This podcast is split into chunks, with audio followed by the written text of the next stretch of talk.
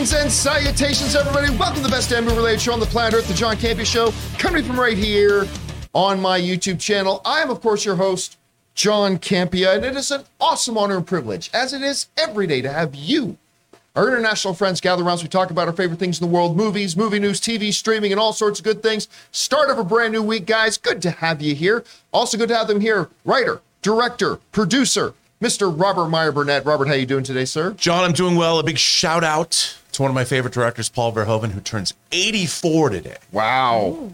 84, of course, you know, his last movie, Benedetta. That was one you were very much looking for. Yes, I was. You know, it's a venerable genre that was made popular in the 60s and 70s. I'll leave you to decide what that genre is.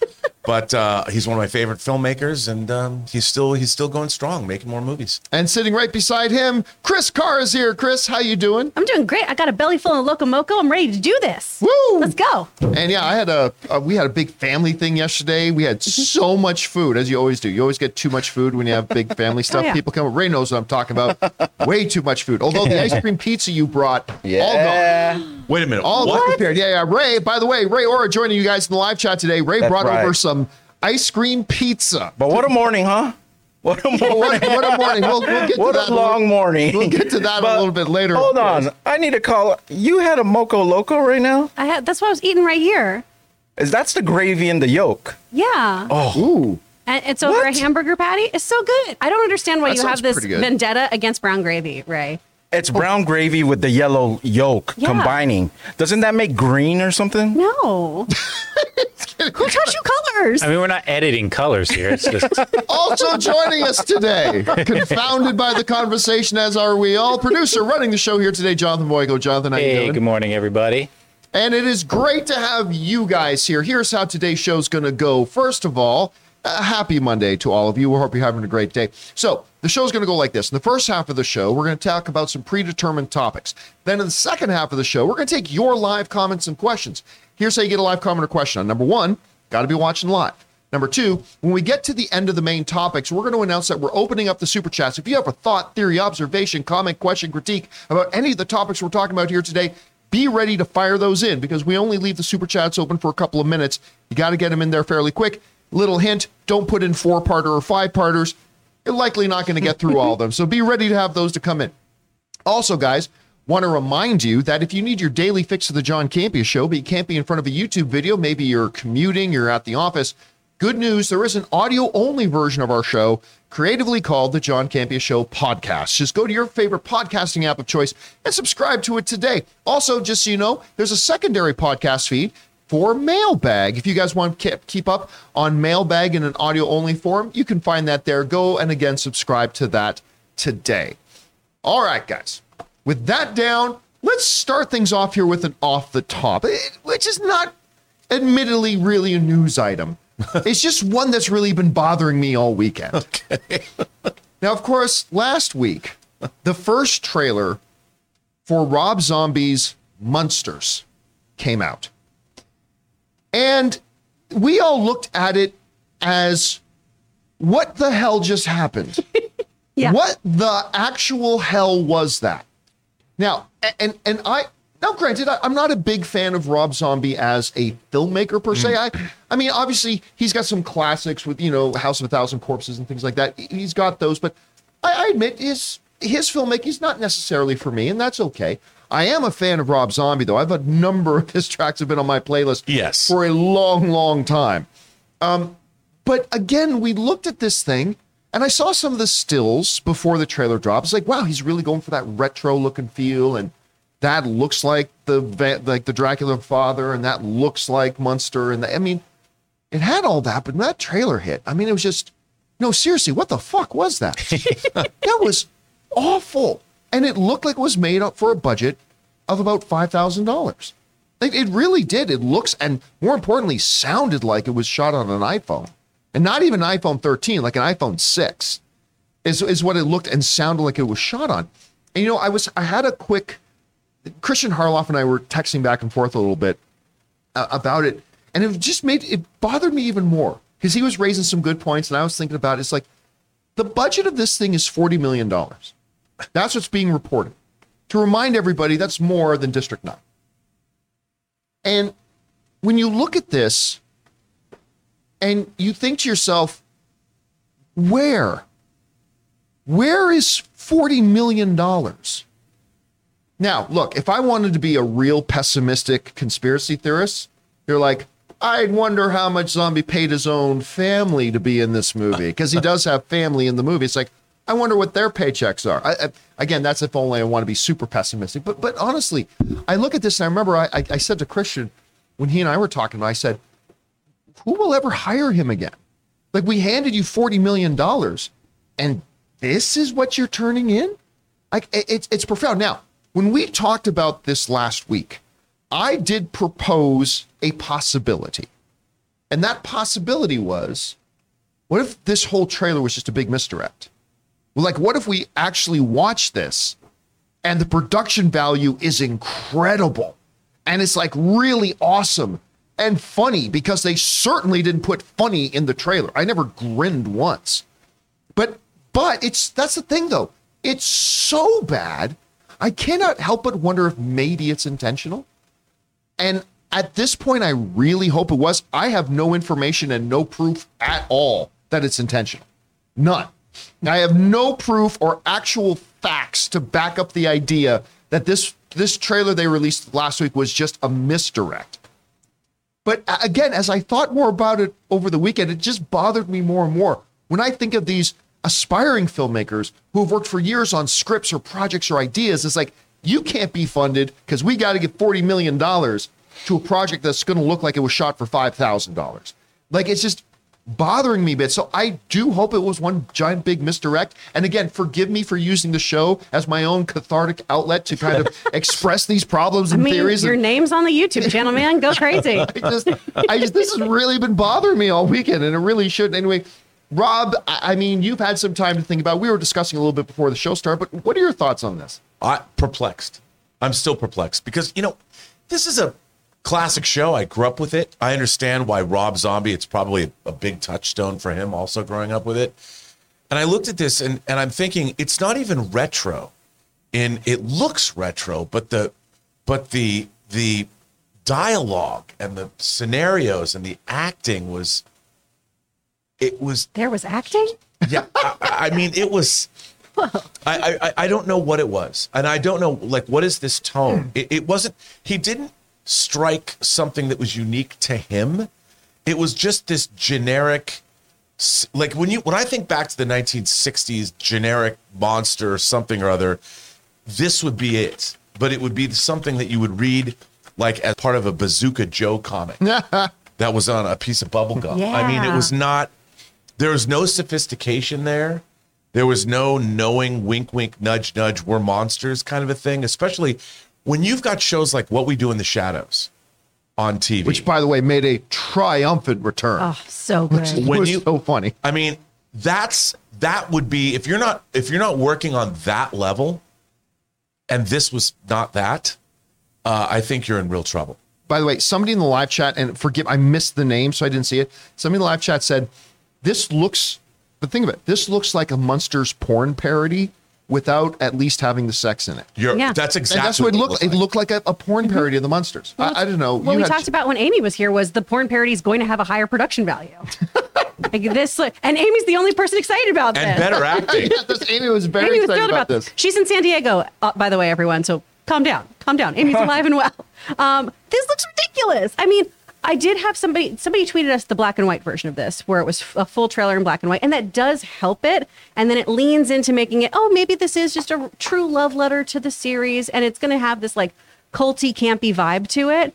But if this is a bait and switch, we need to hurry up and do the switch part, like, right quick, because I'm so uninterested. It'll be, listen, if it is a bait and switch, it's going to be one of the best ever done. Like, it'll be awesome. Like, I will be seriously impressed if it is, but again, even if it is, like, they're leaning so much into the image of it that they're just making it not good, I still don't see $40 million. No. That's the problem, even if it is an homage. Again, maybe it's a bait and switch. So someone in the chat pointed out that it is rated PG, right?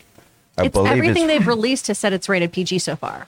Right. So that might be the only thing about it. Maybe that's a bait switch, too. That's a bait switch. Oh, yeah. See, that's only, I don't know. Anyway, guys.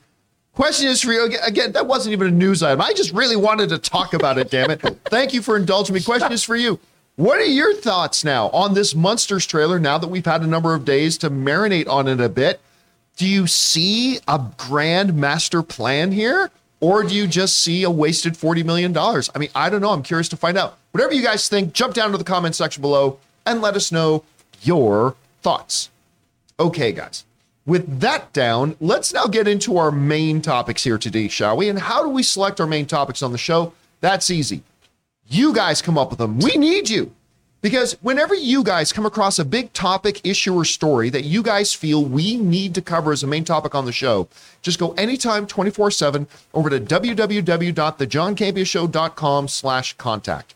Once you guys get there, you're going to see a form. Fill it out with your topic or question. It is absolutely free.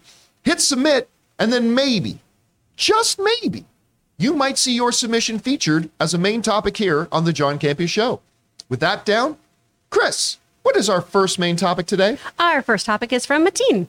Hey, John, I was really heartbroken when I read a post by Sylvester Stallone that he has no ownership in the Rocky franchise, but also that he has nothing of the franchise to pass down to his kids. He's calling for Irwin Winkler to give his part of the franchise that he can pass down. What do you guys think of the situation? Thanks, and bring on the filthy. All right. Thanks a lot for sending that in. And I remember it was with a little bit of shock a while ago that Variety had run an interview with Stallone. And this is going back a ways. And Stallone revealed that he said that he has zero ownership of the Rocky franchise. And I remember being surprised by that when I read it. I'll be honest with you, Rob. This is one of those situations where I feel a little conflicted and a little torn. Because on the one hand, what we as fans want to do is like, how dare they? They should give Rocky to Stallone. I mean, he is Rocky, and he is Rocky. And the part of me thinks that too, right?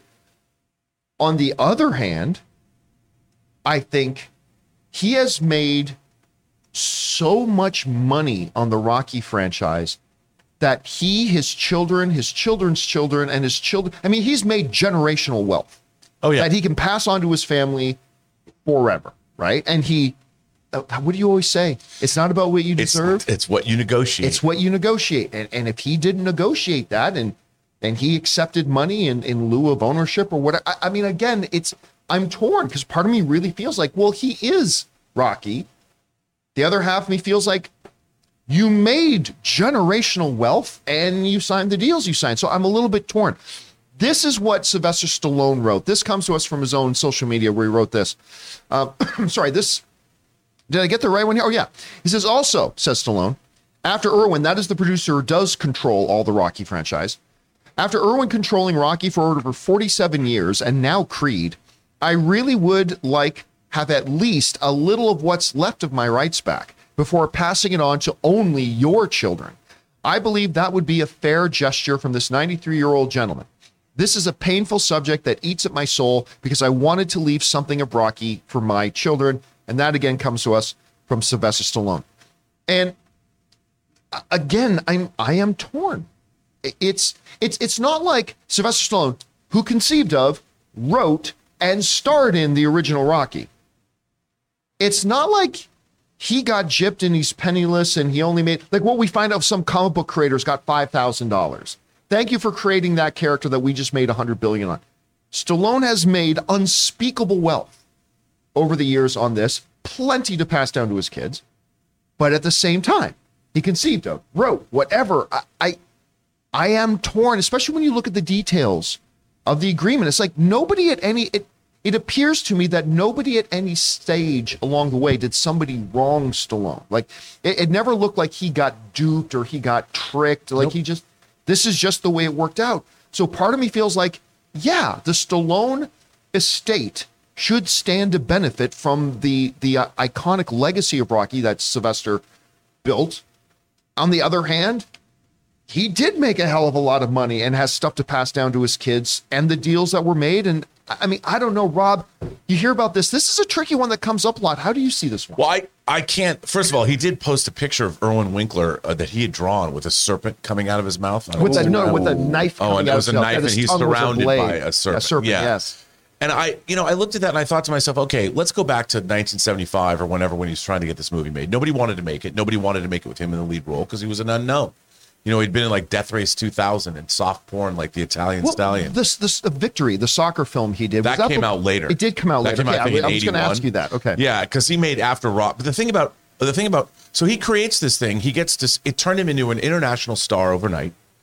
You know, the movie won Best Picture at the Academy Awards, and after that, to make a Rocky 2, a Rocky 3, they had to put a backup Brinks truck up to him. It's like you pointed out, he's made tons of money. Now, the thing is, when you are starting out, what if Rocky had failed? You never would have heard about him again, you know, but still Stallone made a deal with the one man. Well, it was Irwin Winkler and Robert Chardoff who believed in him. And so, was willing to put the money up for it. We put the money up for it. That's it. That's the end of the story, because it doesn't matter what happens afterwards. You have to protect yourself. Sure. But I read today that he got paid $10 million as a producer, star, and writer on Creed. Plus, he probably has. So I think he did for both films. Yeah, both films. He's not in Creed 3, but he has a producer credit and a fee. Where's the problem? Like, the thing is, when you go to a financier and you sell your idea and you get to make it, or let's say, you know, you buy a piece of art. And the artist sells you a piece of art. You're a patron of his. The artist is unknown. That artist explodes, and you're able to sell his piece of artwork at 100 times what you bought it for. Are you obligated to then go back to the artist and go, hey, man, I made like $10 million on your art. Here's $2 million just because I made a lot of money. It would be a very nice gesture. Yeah, it would be a nice gesture, but that isn't business. And this ain't show friends, as Bob Sugar said. It's show business. And I think, look, we all love Stallone, but he's made a ton of money. I'll tell you something. It makes me hark back to Roland Emmerich and Dean Devlin, who made Stargate. Stargate was turned into how many TV shows by MGM? 24. They have no rights. The creator of the Stargate franchise, well, both of them, Roland Emmerich and Dean Devlin, have no rights to any of the TV shows, because when they got their distribution deal, they didn't have a deal for spinoffs or anything like that. And there was like 10 years of Stargate SG-1. There's a lot of money that was made, and they got nothing. And they created that franchise. Hollywood's a tough business, man, but Stallone was lucky in that you made how many Rocky movies, and each one you got paid more and more and more and more and more money. I mean, hell, he got his brother Frank doing music in Rocky IV. I mean, this is a family franchise where everybody made a shit ton of money, not to mention merchandising. I don't know if he had likeness approval. I don't know what, but like you pointed out, John, he has got to have made generational wealth. When you say, we're talking over somewhere between, I would imagine, somewhere between $100 million to $1 billion over the last 40. That is a wide gap. Yeah, it is a wide. I mean, I have no between $5 and $70 billion. I have no idea, but if you think about the fact that but if you invest that money well. So he gets $10 million for Creed and $10 million for Creed 2. That's $20 million that he made. And Rocky came out in what, 76? So you're talking 45 years of Rocky? There's a lot of money. And if you take that money, and he's not a stupid man. He's a businessman. He's brilliant. And he's probably invested that money. I mean, Planet Hollywood, he was an investor in that. He's worth $400 million. They say, yeah, $400 million, which I actually would have thought it might have even been bigger. But what about his children? Well, I mean, there's four of them, so it's only $100 million. Only $100 million each. Four of them. I mean, come on. Those poor babies. Chris, you hear about this. What do you think? I don't understand what he wants to pass down to them other than money, and he has that. Like, did he want them to be able to write the next Rocky 5000? Like, what is the thing he wanted from this? That was a nice Spaceballs reference there. Yep. I appreciate that very much. Game recognized game. I just don't understand the IP that he wants to pass down to them. Did he want them to take on the franchise, and then it's spinoffs of his kids, and they take on the reins of this, and they start writing things? Because it feels like that's not what they want. I think everyone here just wants the money, and I don't want to speak for anyone's wants or hopes and dreams, but it feels weird to go back and be like, man, this deal that I cut, I really regret it. And that person's a bad person for making that deal with me. This happens to actors all the time, right? There's a reason why a lot of times your agents will try to talk you into buyouts. So you'll do something and it's going to be a flat rate fee, but let's get that money all at once, right? Yep. And then the project goes well, and then you don't get any of those tasty back end points. You don't get residuals. You don't get things like that. This happens every day to actors, just not on this scale. So Unfortunately, he made a deal that wasn't great for him in the long term, or as good as it could have been. I was going to say, it worked out pretty well. I mean, he's got an ass load of money. Like, that is the scientific term. He has an ass load of money for his family. Just because you don't like it doesn't mean it's not fair. And a whole career. Rambo. Yeah. You know, it's not like he hasn't been making movies. He's in a new Tyler Sheridan series, Tulsa King. Which I've heard. I haven't started watching it. I've heard good things about it. It's supposed to be great. Yeah, I'm like, he's not doing so bad. He's got his action franchise with everyone. What is it, The Expendables? The Expendables. The Expendables. Now, listen, I will change my tune. Again, I'm torn, but I will change my tune if Stallone starts talking about him. I'm a huge Stallone fan, but if Stallone starts talking about specific things that duped him out of his rights, or for sure, or they maneuvered and cheated him out of his rights, right? Like if we find that out, that's a different story altogether. But again, this isn't like a guy who created this character went on to make billions and he got a $5,000 check. So again, I'm saying I am torn. Another thing, at any time, if he wanted to, he could have self-financed this franchise. Mm-hmm. He could have gone in and said to Robert Chartoff and Irwin Winkler, like, you know, if we're going to make Rocky 3, why don't I put up the money? But did he have that option, honestly? I don't know if he did. Probably not. Like, if they own the rights to it, then they have first. But then they wouldn't have... If they were self-financed their whole thing, they wouldn't... Because it was MGM, I think. They could have controlled it. They could have taken the franchise to another distributor. They could have done all different kinds of things. But they didn't. All right, guys. Question is for you. Stallone is saying, I don't have any ownership in Rocky, and I would love to be able to pass that IP down to my family. That's, of course, understandable.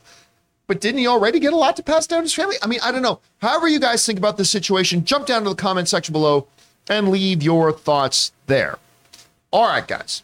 With that down, we're going to take a quick second here and thank a sponsor of our video. These are guys I have worked with and used a number of times in videos and even one of my own movies, our good friends over at Storyblocks. We want to take a moment and thank the sponsor of today's video, Storyblocks. Guys, I have been an enthusiastic fan and user of Storyblocks for years. I go to them whenever I'm in need of content creation assets like royalty-free music, video clips, or templates for my creative projects, ranging anywhere from little editorial videos to my very own full-feature documentary. Storyblocks helps you bring your stories, videos, and projects to life without sacrifices due to time, budget, or access to resources. They have over 1 million different story assets ranging from stock videos, audio and music, an in-browser video editor, and they feature pre-designed templates, animations, and outros. Storyblocks uses an affordable subscription model, and their unlimited access plans offers, unlimited video and audio downloads rather than a costly pay-per-clip model. With Storyblocks, you'll be able to create more content and, more importantly, better content, all while using a subscription plan that fits your budget, utilizing unlimited downloads of demand-driven and diverse content. So if you're interested in upping your content creation game, head over to www.storyblocks.com/Campea and get started today. That's www.storyblocks.com/Campea. And a big thank you to our friends at Storyblocks. Honestly, guys, if you are a content creator or want to get into content creation, I cannot recommend Storyblocks enough. Check out their link and the promo codes down in the description of this video, because when you support our sponsors, you're actually supporting us. So thank you again to Storyblocks. All right, guys. With that down, let's move into main topic number 2. Chris, what is our second main topic today? Our second topic comes from Box Office Fan. More on the crazy Bob Iger and Bob Chapek drama. It's getting reported from people at Disney that Iger picked for Chapek as the new CEO was not liked by some in Disney who didn't want Chapek as CEO. Iger calls Chapek his biggest mistake, and he wishes he had stayed during the virus to run Disney. Iger says he purportedly viewed Chapek as, quote, arrogant and uninterested in other people's opinions. Damn. This is some crazy stuff. The Bobs don't like each other. All right. Thanks for sending that in, Box Office Fan. And look, this is interesting. Now, look, everybody knows that while I was very much in the corner of Bob Chapek when they hired him, it's a pick that made sense on paper. I was all for it.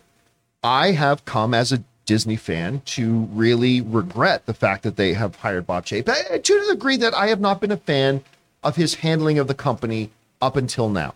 That doesn't mean I'm not cheering for him to turn the boat around and to learn some lessons. Again, How many times have we said he took over the job under the worst circumstances in the history of corporate America? I mean, he couldn't have taken over Disney in any worse circumstances. So you got to cut him some slack on that. I've said that for a long time, but I'm not a particularly big fan of the way he's managed this company. And we've gone into that into exhausting detail before. We've also known that Bob Chapek and Bob Iger had a falling out and that the two no longer speak. Some say they were actually at a some kind of moguls retreat at one point, and they said hello to each other, and that was it. And they were like, and they stopped communicating with each other, even while Bob Iger was still chairman at Disney. They just had a massive rift, never went anywhere. Well, now Business Insider, via the New York Post, is now saying it goes even further than that. That even before leaving his position as the chairman of the board of Disney, Bob Iger completely regretted his decision in tapping Bob Chapek to be his successor. This comes to us from the folks over at the New York Post, who wrote the following. Ex-Disney boss Bob Iger is still reportedly unhappy about the way the Mouse House handled his exit and considers naming his current CEO, Bob Chapek, as his successor, one of his quote-unquote worst business decisions. Iger, who stepped down as Disney CEO in early 2020, just before the COVID-19 pandemic hit, came to regret his decision as the scope of the challenge facing the company became clear, according to the report. Iger quickly chafed at Chapek's leadership style and reportedly found his successor to be a quote-unquote novice in responding to talent management concerns, which is obvious, and politics-adjacent disputes. Iger also purportedly viewed Chapek as arrogant and uninterested in other people's opinions. This, of course, comes to us from the New York Post. Okay. There's a couple of thoughts I have here. First, let me preface it by saying this. Everybody knows I'm a huge Papa Iger fan. I have now read his book. I've taken his masterclass on one of our sponsors, Masterclass. Go check them out. Numerous times. I'm a huge fan of his. He is the man. That being said, the reality is Bob Chapek is the CEO of Disney now.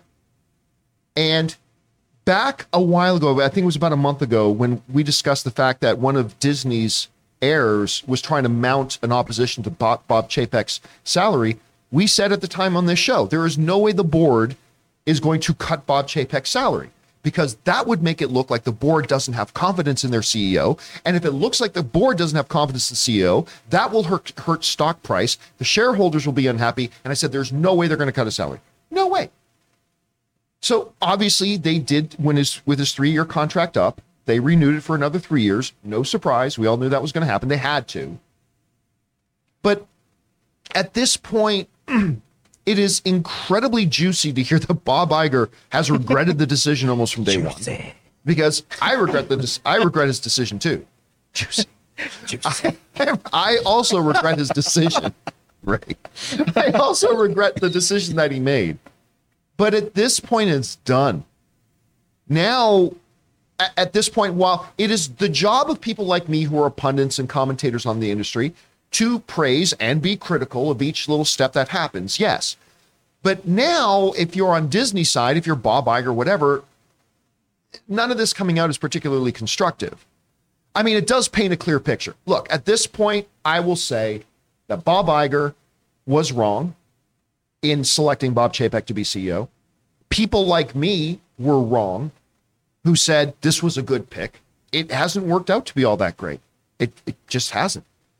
And I will still keep fingers crossed that the doom of, also the article in Business Insider goes on to talk about specifically the way Bob Chapek reorganized the leadership there, which was completely counter to the culture that Bob Iger had set up, which was a culture that gave more authority and decision-making power to the creatives. Bob Chapek stepped in and stripped that power away and instead put business suits in charge over creatives. And that has hurt a lot of things. So it is what it is. I'm not surprised to hear it, but it doesn't really change anything at this point. Anyway, Chris, you hear about Iger now saying he regrets the decision. He thinks it's the worst decision he ever made business-wise. What is your takeaway from this? Well, I'm really glad you brought up the structural upheaval here, because honestly, going into his tenure here, Chapek had a lot against him, right? We had COVID-19. We've had a lot of political issues that have come up as well. And a lot of that is stuff that anyone would have struggled with, right, given the position. However, those changes of putting suits in place of creative work have really, really just bit him in the ass time and time again. And that's where Bob Iger really, really was amazing, right? Listening to people who had creativity, who had a vision, who knew what they wanted to do, and add magic into stuff at Disney. Magic is the proponent of everything at Disney. Why would you take it away? And Chapek just really doing a very kind of nickel and dimed business approach to everything has not panned out and has really, really hurt the culture of that company as well. I mean, whenever we hear somebody saying that they're not happy about this, it's tens of thousands of people, it feels like, are all on the same page of, gosh, Bob Chapek really is kind of just screwing the pooch here from an internal affairs situation. So it makes sense that Iger would be disappointed in how everything has shaken out, especially since they had such a personal falling out as well. It's very interesting to me that he would be publicly stating this now. I don't know. It feels a little like, girls, you're both pretty. We don't need to fight. But I'm interested to see what he wants out of publicly saying this about Chapek now. You know what I mean? I'm not sure what the value is. And also being like, yeah, I agree. He is a douche. Unless he's setting himself up to come back as daddy. Don't worry, everybody. Daddy's going to come make it all better, which is what, you know, Rob, additionally to what Chris was saying, like there wasn't probably a better corporate environment than Pixar for a long time. And for the last year and a bit, all we've been hearing coming out of Pixar is that creatively a lot of people feel despondent. They feel like they're on the outside now, the way that Disney has managed Pixar. Mm-hmm. The Pixar employees are upset with the way their films and the projects have been handled. There's been an exodus of people leaving Pixar. I don't know. You hear these comments from Bob Iger. What's your takeaway from this? Well, what's strange to me is that Bob Chapek has always been a Disney corporate animal, you know, and their corporate structure has always been something he existed in. I've never met him, but during the days I worked on Disney special features in the early aughts, Bob Chapek was very well thought of in home video circles because Disney home video was such a vibrant part of the company, and with Pixar and all that. So Chapek was a great guy when it came to, but what he didn't have any of, like, especially when you read Bob Iger's book, I mean, Bob Iger meeting people like Frank Sinatra, he had experiences with talent and understood how show business worked in terms of relationships that talent has. I mean, so much of show business is who you know and how you know them and handshake deals. And Bob Chapek has none of that. None of that. And as we've brought Lucasfilm into the fold and as we brought Marvel into the fold and we still have Pixar, all of those creative relationships are incredibly important to Disney because the results of those creative endeavors are what fuel everything else. The theme parks, all that stuff. And it always seems strange to me that I understand that probably within the Disney corporate structure, Chapek was at the top. It was his turn. Like he was heir apparent, if all what you're looking at is Disney corporate. But no one has Bob Iger's handshake man appeal, that Machiavellian kind of, let me broker this deal. Let me fix this problem. Let me sacrifice John Carter so I can get Star Wars. You know, I mean, Bob Iger's the man who could do that. Chapek was not. And I think that Chapek was thrown into he was thrown into a swimming pool he'd never been swimming in before. And that was the problem. He wasn't thrown into the deep end of a pool. He was thrown into a pool that waters he'd never swam. And you can't expect a person like that to suddenly like, oh, let me handle this Scarlett Johansson situation. Let me handle what's going on here. Like, we screwed you over, screwed your movie over. We're not going to release it, you know, the way we were supposed to. And you have a deal, but let's cause a public feud between one of our biggest stars. Those are huge missteps, and they just keep happening. And I can understand why Bob Iger's like, I'm frustrated. Anyway, guys, question is for you. What do you make of this? Bob Iger, it's coming out now that Bob Iger feels that tapping Bob Chapek to be his heir apparent was the worst business decision he's ever made. I don't know. What's your thoughts on that at this point? Whatever your thoughts are, jump down to the comment section below and leave those thoughts there. All right, guys. With that down, let's move on to main topic number 3. Chris, what is our third main topic today? This one comes from Joshua Bird. There have been rumors for years that Chris Pratt was going to be the next Indiana Jones. Pratt's not my favorite actor, but I always thought he'd probably be a good fit. But I guess that's all pointless now because Pratt is saying he won't do it because Ford doesn't want anyone else playing it. Do you think that's a good reason to turn down a role if it was offered to him? All right, thanks a lot for saying that in. And you're not kidding. This has been a rumor that's been around for years and has been very, very persistent. And I'm not going to lie, I've heard some insider chatter about it as well. that ultimately, when Harrison Ford was ready to hang up the fedora, that Chris Pratt was going to be the next Indiana Jones. And I agree with you. When I first heard it, I thought, that's actually not a bad selection. I mean, again, to me, X actor, X role, there's a lot of great actors who could step in and be Indiana Jones next. Chris Pratt could be one of them. I mean, that could have been fun. That could have been worked very well. However, Pratt, as now, I think it was on the Happy, Sad, Confused podcast, he came out and said, no, it ain't ever going to happen. I won't do it. And his explanation is actually kind of interesting. This comes to us from the folks over at IndieWire who write the following. I don't even know who Steven Spielberg is. Who? Steven who? Pratt joked on the podcast before saying no. Aren't they doing Indiana Jones with Harrison Ford? All I know is that I once saw a quote from Harrison Ford, and I don't even know if it was really him. It was, by the way. But it was enough to scare me. That was like, when I die, Indiana Jones dies. And I'm like, am I going to get haunted by the ghost of Harrison Ford one day when he dies if I play? Ford, who recently turned 80, previously said on the Today Show in 2019 that the iconic adventurer character begins and ends solely with his performance. Don't you get it? I'm Indiana Jones, Ford said at the time. When I'm gone, he's gone. It's easy. And get the fuck out of my house. So that's, of course, coming to us from IndieWire. All right. Number one, it should be noted that we don't have any factual information that claims that studios actually approached Chris Pratt to actually say, we want you as Indiana Jones. The rumors have persisted for years, and I have heard some insider chatter, but again, nothing official. So let's keep that in mind. So if you are Chris Pratt, though, is it a good reason to, say, turn down a role like Indiana Jones? Because Harrison Ford said, I'm Indiana Jones, and when I die, Jones is gone and Jones is done. I'll say this. I respect that decision. Although I do not believe the studio should be beholden to it. Let me explain what I mean. If I'm Chris Pratt, if I'm Chris Pratt's buddy and he says to me, I'm going to turn down Indiana Jones. Let's say he was offered it. I'm going to turn down because, you know, listen, Harrison Ford, I grew up watching Harrison Ford at it, and Harrison Ford said, when he dies, Jones dies. And I got to respect that, so I wouldn't play him. I respect that. I think that's actually great. Do I think that means the studio should never again make an Indiana Jones movie?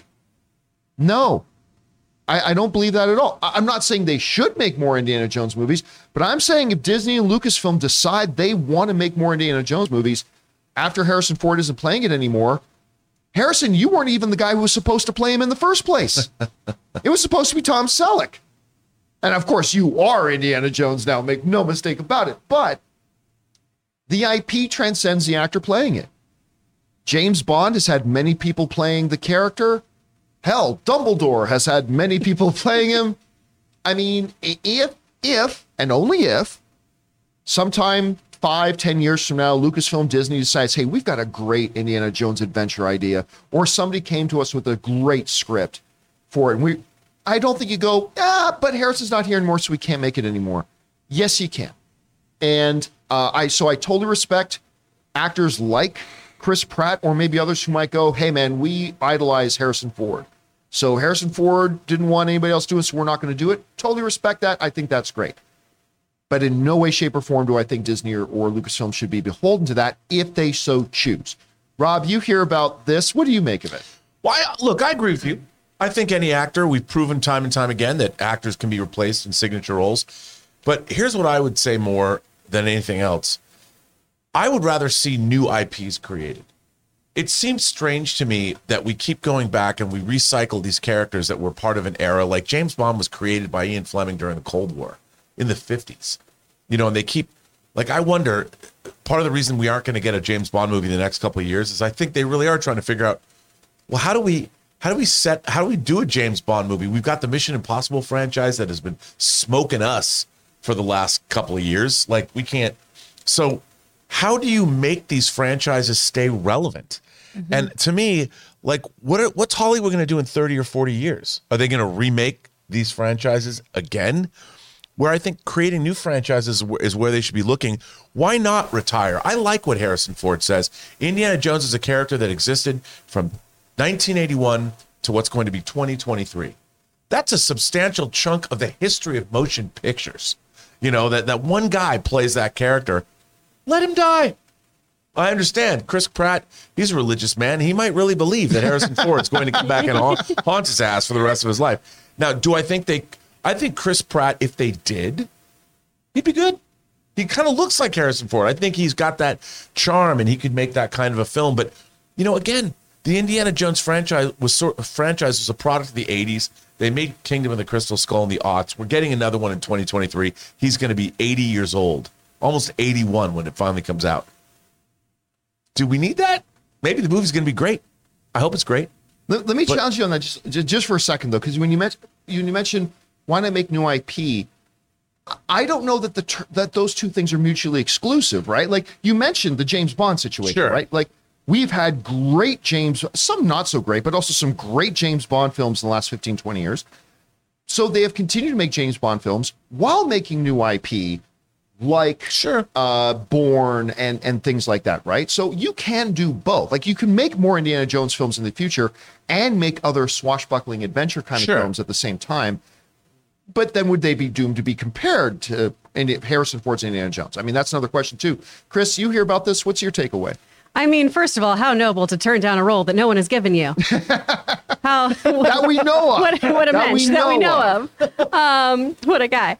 That's honestly, though, the big takeaway for me is like, okay, well, I mean, if you were in negotiations, cool. But I don't know if you are in negotiations, so I'm kind of whatever on this, to be completely honest. Like the way you turned down Galadriel for the new Lord of the Rings film. I thought that was really big of you a couple of years ago. So. I'm just too big of a fan. In deference to Kate. I'm too close to the material. I don't look enough like Kate. My British accent is trash. I kind of understand Harrison Ford's thing here of it being his role. When right? I die, he dies. Yeah. But like you were saying, though, I mean, the studios, if they have the rights to it, they're going to reboot it. They're going to keep doing this right stuff. So I can understand actors making that decision for themselves and saying, hey, you know what? No, that's an actor that I respect. That's a character I admire. That's not for me. But again, once there actually is a big talk and actual casting calls happening, that's when I'll be more interested in to hear who's turning down what. All right, guys, question is for you. What do you think about this? Actors like Chris Pratt saying, hey, I wouldn't play Indiana Jones because Harrison Ford said he doesn't want anybody else playing Indiana Jones. I mean, do you respect that? Do you think he should do it anyway, or another actor should do it anyway? Should Lucasfilm and Disney make more Indiana Jones films in the future if they so choose? Whatever you guys think, jump down into the comment section below and leave your thoughts there. Okay, guys, with that down, let's move on to main topic number 4. Chris, what is our 4th main topic today? Our 4th topic comes from Timothy Pence. Greetings, John and team. So, John, I know you didn't like Thor and Love and Thunder as much as Ragnarok. And last week you said you didn't see it catching Ragnarok's box office total of $854 million. Well, Love and Thunder has passed $700 million in just 10 days, despite some of the mixed reviews. I want to know if you still think it can't catch Ragnarok or if you think it has a better chance now. Thanks. All right, Timothy, thanks for sending that in. Now, okay, look, yes, you're right.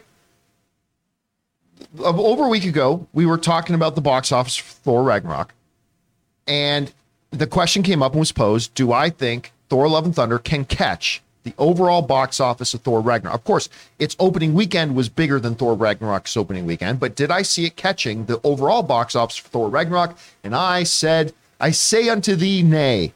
Nay, it cannot catch Thor Ragnarok. I said it's going to make a lot of money, but the reality is, you know, as I said over a month ago, the silly sense of humor will not be for everybody. I don't think it has the same rewatchability as Thor Ragnarok did, and I don't see it generating that same reaction for people seeing it going to other people saying, you gotta come watch this, as Thor Ragnarok did. So I said, no, don't see it catch it.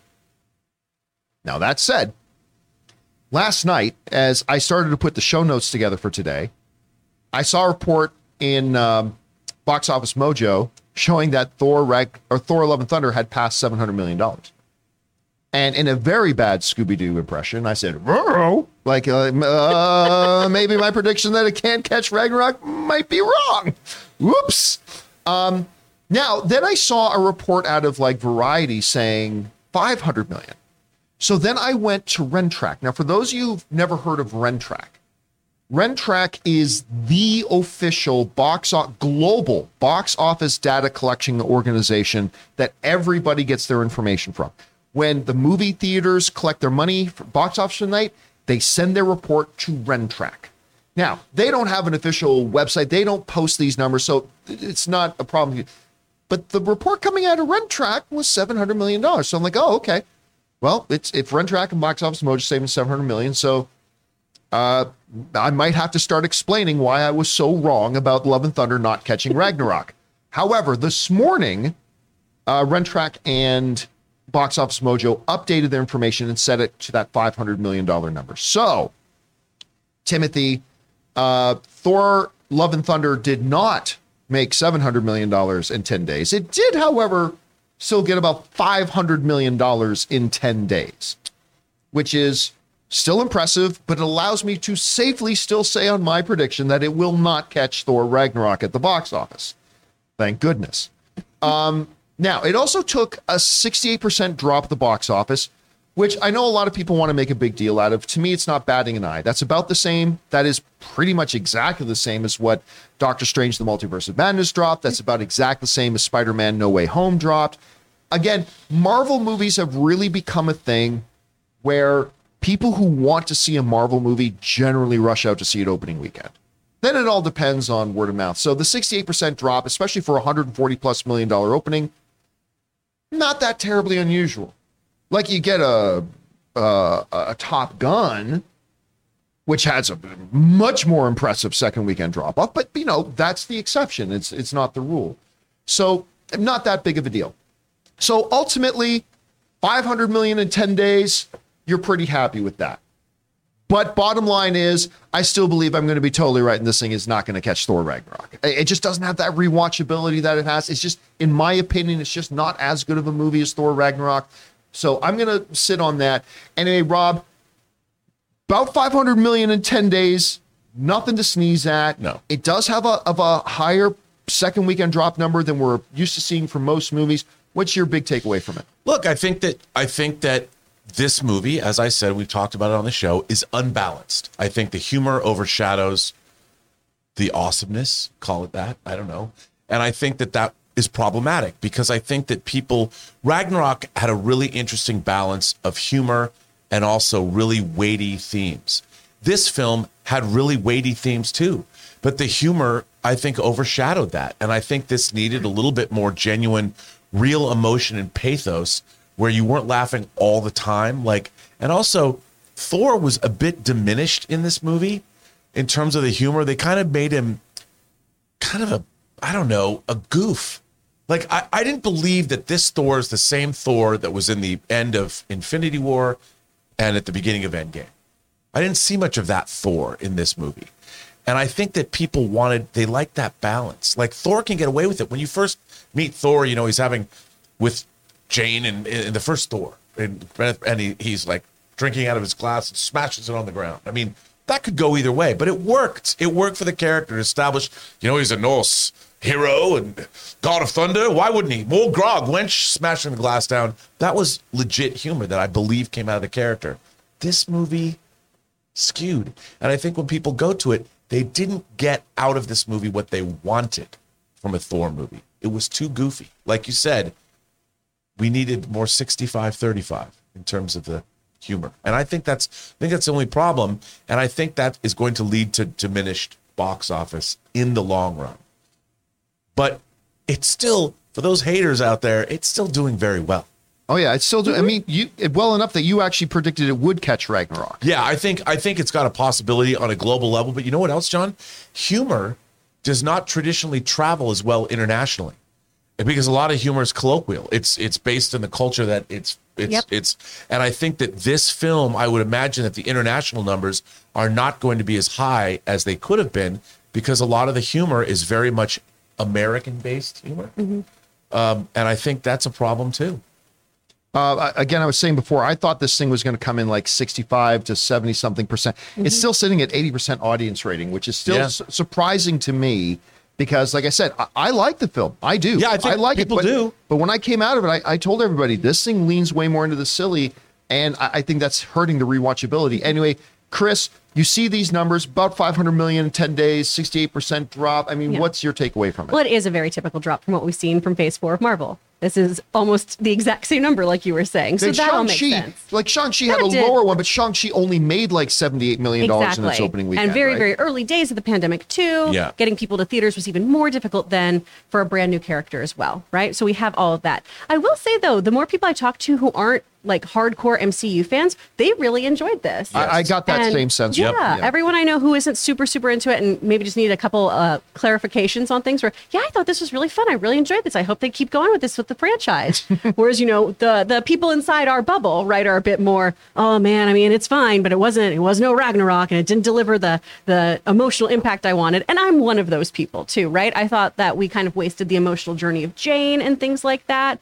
So for me, this drop makes sense, but I don't know. With the humor, some people might still stick around. I mean, but that you made a good point, and I that's something I didn't say. Like you just pointed out as well, people outside of the Marvel bubble like this movie more because it's more of a traditional comedy. Yeah.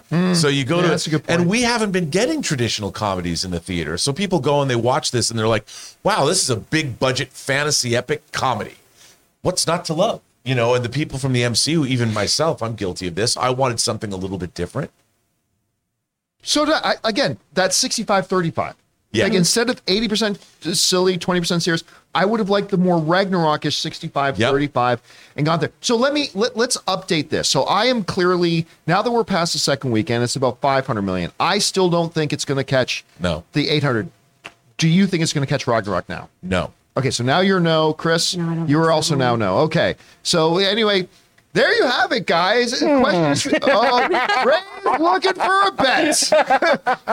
Ray, I'm not. Yeah, no. Also, I just want to say I ended up seeing it a second time yesterday because I had to take one of the girls that didn't get to see it the first time, and I had kept it in mind that everyone was saying, "Well, when you see it the second time, you're more forgiving, or it just works better."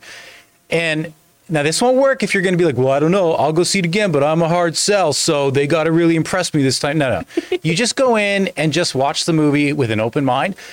I found that after the film ended, I thought to myself, you didn't love it the first time you saw it. What's that? You didn't love it the first time you saw it. No, I liked it, and I did feel like, it wasn't balanced. Okay, the second time I watched it, like my brain was trained or something, and I was more accepting. Like the comedy kind of washed over me a little gentler, and which I will say with the comedy genre, the more you watch it, the more you become like more open to it. Like especially if you're getting to like that's true. If you're getting into stuff like Monty Python and stuff, the more you watch it, the more your brain kind of gets trained into like their stream of consciousness jokes. Mm-hmm. It literally just kind of washed over me, and I wasn't so taken aback. And I found my mind was more focused on like Jane's struggle with cancer and the darker elements.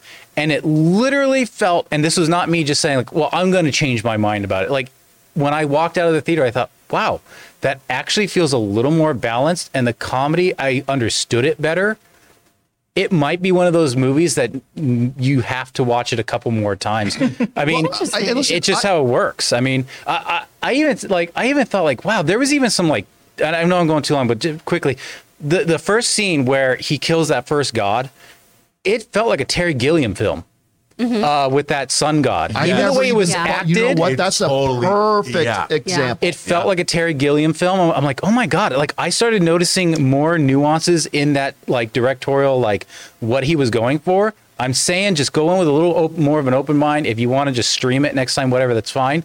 It works the more you watch it. I will say that while I still don't think it compares to Thor Ragnarok, I mentioned on the show that I actually liked it a little bit more the second time I saw it. Just to go with what you're saying, Jonathan, I did like it a little bit more the second time I saw it than when I saw it the first time. I mean, so there could be, again, I still don't think it's Ragnarok level, but it is what it is. Anyway, guys, question is for you. What do you think about this? Thor: Love and Thunder has hit about, as of today, it has crossed $500 million, has crossed $500 million in about 10 days. What do you think about that? Do you think it's going to catch Thor Ragnarok? We asked you that last week. We'll allow you to change your prediction now that you've seen the second week numbers. Do you think it still can catch Thor Ragnarok? Whatever you guys think, jump down to the comment section below and let us know your thoughts. Okay, guys. With that down, let's move into main topic number 5. And we don't have an email from one of our audience members for this. We're just going to go into this kind of like an off the top. But our fifth main topic is this. Now, of course, one of the biggest points of discussion going around for almost 2 years now, since that Disney Investor Day call where they dropped all those announcements and everything, and Kevin Feige came out and said, we're doing Fantastic Four, has been, who's going to be in the Fantastic Four? We thought we knew who was going to direct it, which was John Watts, director of Spider-Man, Homecoming, Far From Home, and No Way Home. Turns out he's not doing that, but he's doing a very interesting looking Star Wars show, which we'll talk about another time. But John Watts is no longer attached to it. He's gone. So they've got a new director. We just don't know who that is at this point. But the question is, who's going to play it? Will it be John Krasinski? Will it not be John Krasinski? Will it be, there have been a lot of BS rumors going around about who will and will not be. Now, there is a report that has now come out that is claiming that Kevin Feige will announce the Fantastic Four cast at the upcoming D23. Now, let me say this about this report. To me, I believe this comes from the Diz Insider, which is not super reliable. Like, it's not like they're not, we got this covered. They're not that. They have said some things before in the past that actually do work out to be true. Sure. But they're not the most reliable. Just saying that. This to me feels a little bit like spaghetti on the wall. It's like one of those things where somebody's so desperate for a scoop, if there's a He-Man movie coming out, they'll go, we can confirm through our sources that Skeletor will be in the new He-Man movie. Well, like, of course Skeletor is going to be in the new He-Man movie. You just said that to make it look like you knew what you're talking about. Listen, we've said for a while in this show that we believe two things are going to happen, and we have no factual information to back this up. We're just telling you what we think is going to happen. We think at Comic-Con, we think what Marvel will do is showcase a lot of the stuff we know is coming. A possible Black Panther trailer. Some footage from the Marvels, highlight things from things we already know are coming. And then Marvel will probably save the big boom announcements for their own event at D23. Whether or not that's the way it works out, we will have to wait and find out, and we'll see. But to me, if that is the case, one of the clear and obvious things that Marvel can do at D23, and what is the perfect venue to do such a thing, is to announce the cast of Fantastic Four. That's it. I mean, you probably announced the new director, because I believe they already have the new director set. So you announce the new director and you announce the cast, at least a couple of the cast. Now, can I tell you that my inside sources at Disney are telling me that's what's happening? Nope, can't tell you that. I don't know that. But it does seem like it makes sense for that to happen. So I'm saying I don't necessarily believe this report, but I do believe, despite that, what is in the report may very well end up being true. So I'm going to go out on a limb and say I do believe that, number one, we're going to get the director announced, and it's not going to be Steven Spielberg. There was a report going around for a while that was going to be Steven Spielberg. And while, oh my God, that is a jizz-tastic rumor. I mean, I would lose my mind if Steven Spielberg, I think I broke Chris, if Steven Spielberg were to come out on stage and say, I'm directing Fantastic Four. That's like Kevin Feige giving the double effers to everybody. Huh? How do you like that, huh? Spielberg is doing one of my movies. I do not believe it's going to be Spielberg, but... Cool. Holy crap. If it was so Spielberg. Jizz-tastic. Oh, it would be jizz-tastic. I'm telling you. So much merch is made on this show. I know. Where's the t-shirt? Where's the t-shirt? So it would be amazing. It would absolutely, but I do not believe it's going to be Spielberg. I don't actually have any inside track on who it's going to end up being, other than I still believe there's a very real chance it's going to be Krasinski. Again, no inside information. I just very much believe there's still a solid chance. And Rob, we talked about this the last couple of weeks. The very fact that they have not been highlighting the Reed Richards Illuminati appearance, like they have been for all the other Illuminati characters in all of Disney's promotional stuff, they've been highlighting Rambeau's Captain Marvel. They've been highlighting Captain Carter. They've been highlighting Black Bolt. They have not showcased, shown, or talked about John Krasinski's Reed Richards. And you would be forgiven if you were to think, are they setting this all up for a big announcement and that it could end up being Krasinski? Again, I have no insider information to that. That is simply me saying I think there's a decent chance. I don't think a 90% chance. I would say probably 50-50. And there's been some other casting rumors going around as well. There's a lot of people that could play this. Anyway, Rob, we're getting close now. Obviously, this week, Comic-Con. Yep. And who knows? Maybe there's a possibility. I don't think they will announce Fantastic Four, who's going to be in it at Comic-Con. I think that's it. But they could. At any rate, do you think either in Comic-Con or D23, by the end of D23, let me phrase it this way. By the end of D23, what do you believe the chances are that we, number one, hear who the actual director is going to be for Fantastic Four, and number two, who is going to be playing the cast? What do you think? I think we're going to get both. I honestly think that they need to make a splash. You know, Marvel likes to do that. They haven't made a splash in a while. They read the fan tea leaves. They know that Phase 4 has been sort of hit and miss. Making a splash is something jizz-tastic. Love it. Keep going. That was terrible. That was awful. I instantly regretted saying it the moment it came out of my mouth. I'm sorry. He's so disappointed. Hugh Jackman watching the John Campea show. What was I saying? No, so they need to make a splash. So derailed. They need to make a big splash in the deep end. But I do think that they are going to announce, because I think that the Fantastic Four movie, in my mind, I think in a lot of other people's minds, is the end of Phase 4. Marvel's Fantastic Phase 4, and that will be the end, and they're going to announce that, and they're going to announce a release date, and I'm sure they're a lot further along in the development of this movie than we even know. They'll probably announce that it's going to start shooting in October. I mean, who knows? But I do think that we're going to absolutely get that. And I also believe that we might get it at Comic-Con. I mean, we might get it at Comic-Con, because D23 is great, but it is Comic-Con, and it is the Fantastic Four. And Marvel, I mean, I was in Hall H when Tom Hiddleston came out as Loki. One of the greatest Comic-Con moments ever. And I was when they announced Age of Ultron, dude, I was like screaming. That entire day in Hall H, Marvel owned. And that's what they want. They want 7,000 screaming fans to, I mean, D23 is awesome, but they're not going to get the kind of response to Fantastic Four that they would get at Comic-Con. I disagree.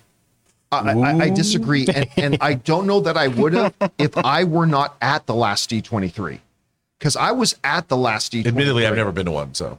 I was at the last D23, and like when Ewan McGregor came on stage, and they did that best, Kathleen, ask me if I'm going to be Obi-Wan again. Oh, Ewan, are you going to be Obi-Wan again? Yes, the explosion. And it was their own event. That's the thing. It was Disney's event that they want to have all the attention on. But to your point, the last real Comic-Con they had, they brought out a little Academy Award winner, Mahershala Ali, out on stage as Kevin Feige did his best Steve Jobs and said, oh, there's one more thing, and brought him to announce his blade, right? So to your point, they also did that.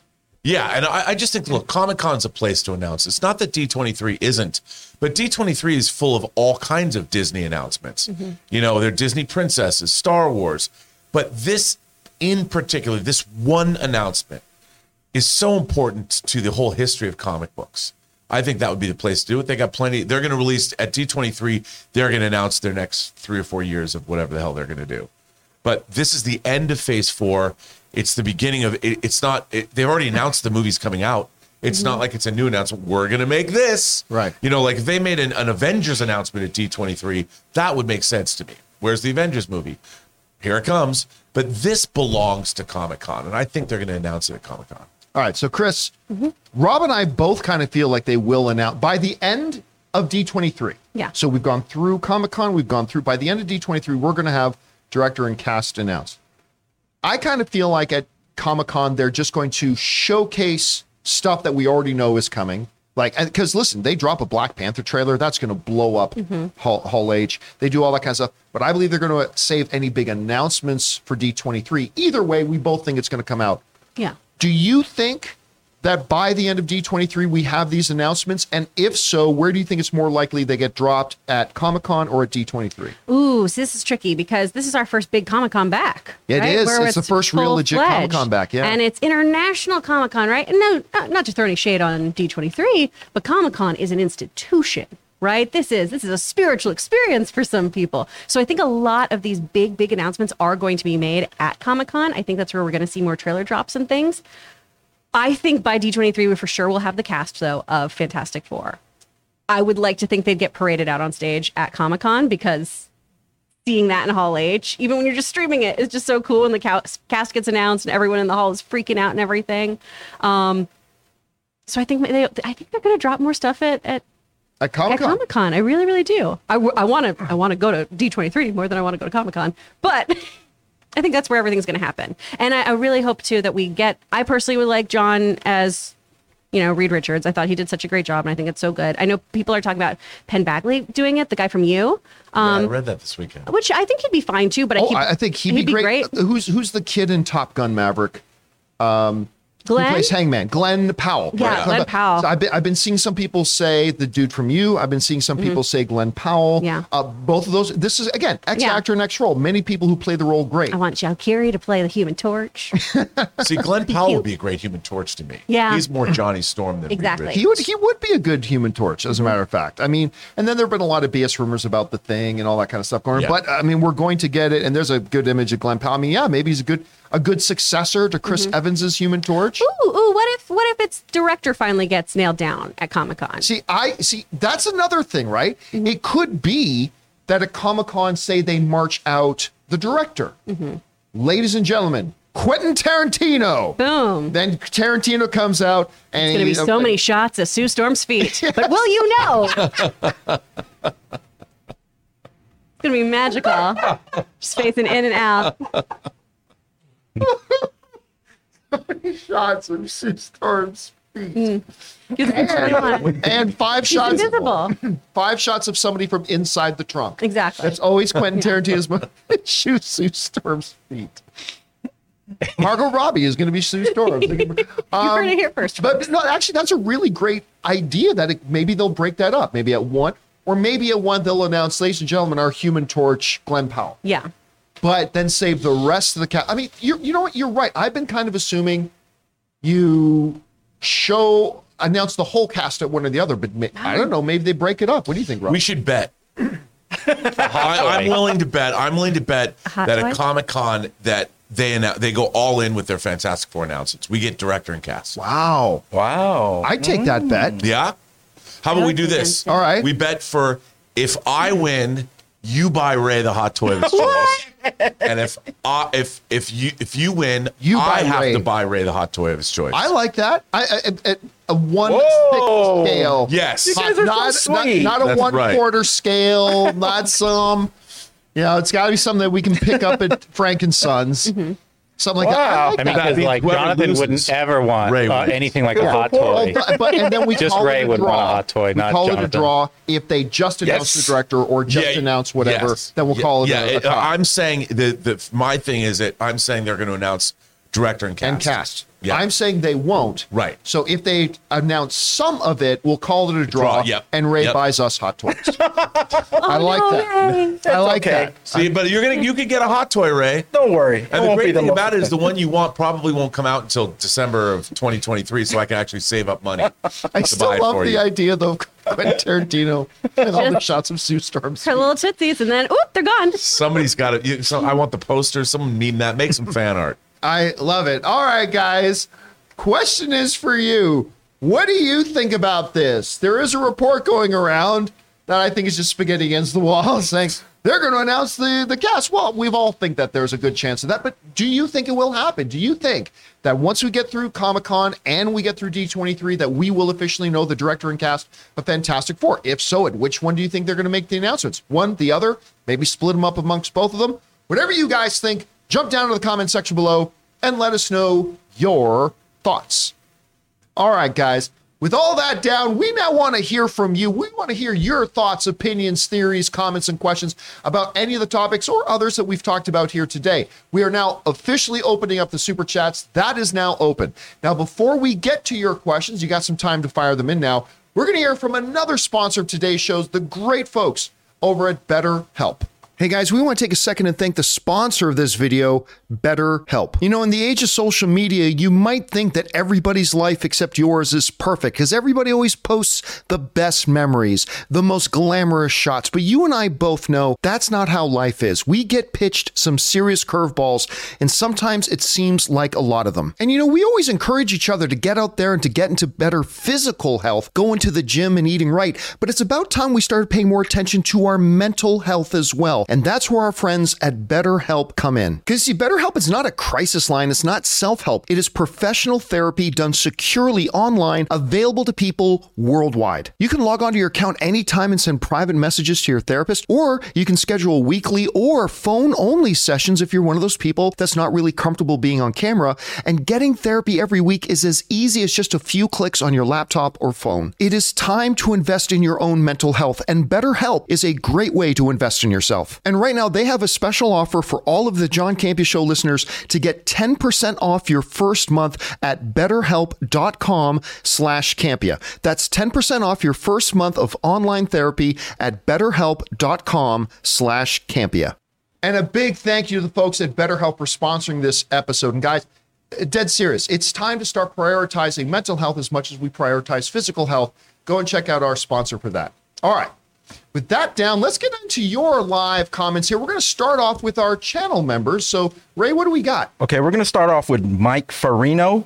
He gifted 5 John Campea memberships. Oh, thank you, Mike. That is so awesome of you, man. We got one from Kevin Cow. What's up, Kevin? Kevin Cow. Hello, everyone. Happy Comic-Con week. On my way to San Diego and finally have time to watch you guys live in a couple months. Can't wait to see any Marvel or Star Wars news. Will you guys be attending Comic-Con? Okay, so no, we made the decision collectively as a team. We made the decision that we were not going to go to Comic-Con this year. I will let you know this. Anne brought up to me last night that maybe she and I, because we're only about an hour and a half from San Diego, that one night we might run down there and do a little meet and greet. Keep your guys' eyes open on the community tab in the YouTube channel. So we might go down for that, but I'm not going to be attending any official Comic-Con events. So are you going to go down at all? I'm going to be down at least on Sunday because you got your Trek. Starship Smackdown. Ooh, right. Yeah. It is the 20th anniversary. I can't believe it's been 20 years since we've been doing this panel. It's this crazy panel, but we are doing Starship Smackdown. It always closes out the convention. So that's on Sunday. I can at least tell you I'll be there then. Mm-hmm. I don't know anything else. All right. Okay, what's next? Lawson Film says, hey, John and crew, you guys reawoken my dream to be a movie director. I'm storyboarding my first horror short film. Thanks, and bring on the filthy. That's awesome. Everybody says, how do you record a movie? The great film instructor, Dove S.S. Simmons, said it. Get a couple of friends to stand in front of the camera, hit record, say action. 2 hours later, hit stop and say cut. Okay. And you've made a movie. I mean, there's nothing replaces doing it, so that's awesome you're doing that. All right, what's next? Okay, Zizzy Ozzy says, you guys, please never break up. This show must continue for decades. When will we receive an out of the theater reaction for Nope? Have you got tickets yet? Ooh. You know what? I kind of meant to do this today. You know, we'll cover it as a topic tomorrow. I got invited to the advanced screening for it. Oh, 48 hours before the movie comes out. Oh. The review embargo is 24 hours before the movie comes out. That does not automatically mean anything.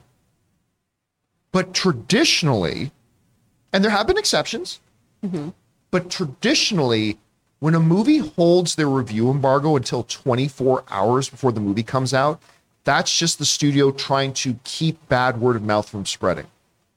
It's not a good sign. Again, there have been a couple of exceptions where a movie had a 24-hour review embargo window, and it turned out to be magnificent. But that's been the rare exception, so I'm a little bit worried about it. But I will be doing a straight-out-of-theater reaction to it when I see it. Do you think there's a possibility that it could be they're trying to keep spoilers? But that's what I say every single time. Like, every time this has happened, people say it's because they're trying to hide the spoilers. But they've been really playing close to the vest with this movie. Of like what even the plot have. Is. Yeah, like what we don't even know. Yeah. Like if the trailers have been very, like I think of one of the things for me that I hope it doesn't, like you said, you're probably right. I hope it doesn't suck though. I love the fact, I'm really hoping, John, that I'm going to go into the movie theater not knowing anything about it and be blown away. I agree. Yeah. No, yeah, Coach, here's the problem. I want this movie to be good and surprising so bad. I don't believe, like I said, every time this happens, everybody runs this. It's because they're trying to hide spoilers. And that to me is because in today's social media age, 24 hours, if people are going to leak the spoilers, if critics are going to leak the spoilers, they're going to leak the spoilers within 10 minutes. Yeah, of course. Mm-hmm. So, I mean, again, there have been several times when 24-hour review embargo window has not meant the movie was bad. I'm just saying normally it does. So we'll see. And I'm hoping for the best. You know, we've been excited about this. Who is this again? Is it Universal? Yes. Yeah. Universal? Mm-hmm. Okay. So we'll see. We'll see. Hope for the best. All right, what's next? Nom Your Cookie writes, thank you all for being you. I felt Thor was just too slow. In the first guitar solo fight at the end is top tier, though. I have not heard anybody say they thought the movie was too slow. That's a first. Yeah. I've heard several people feeling that it was rushed. Yeah.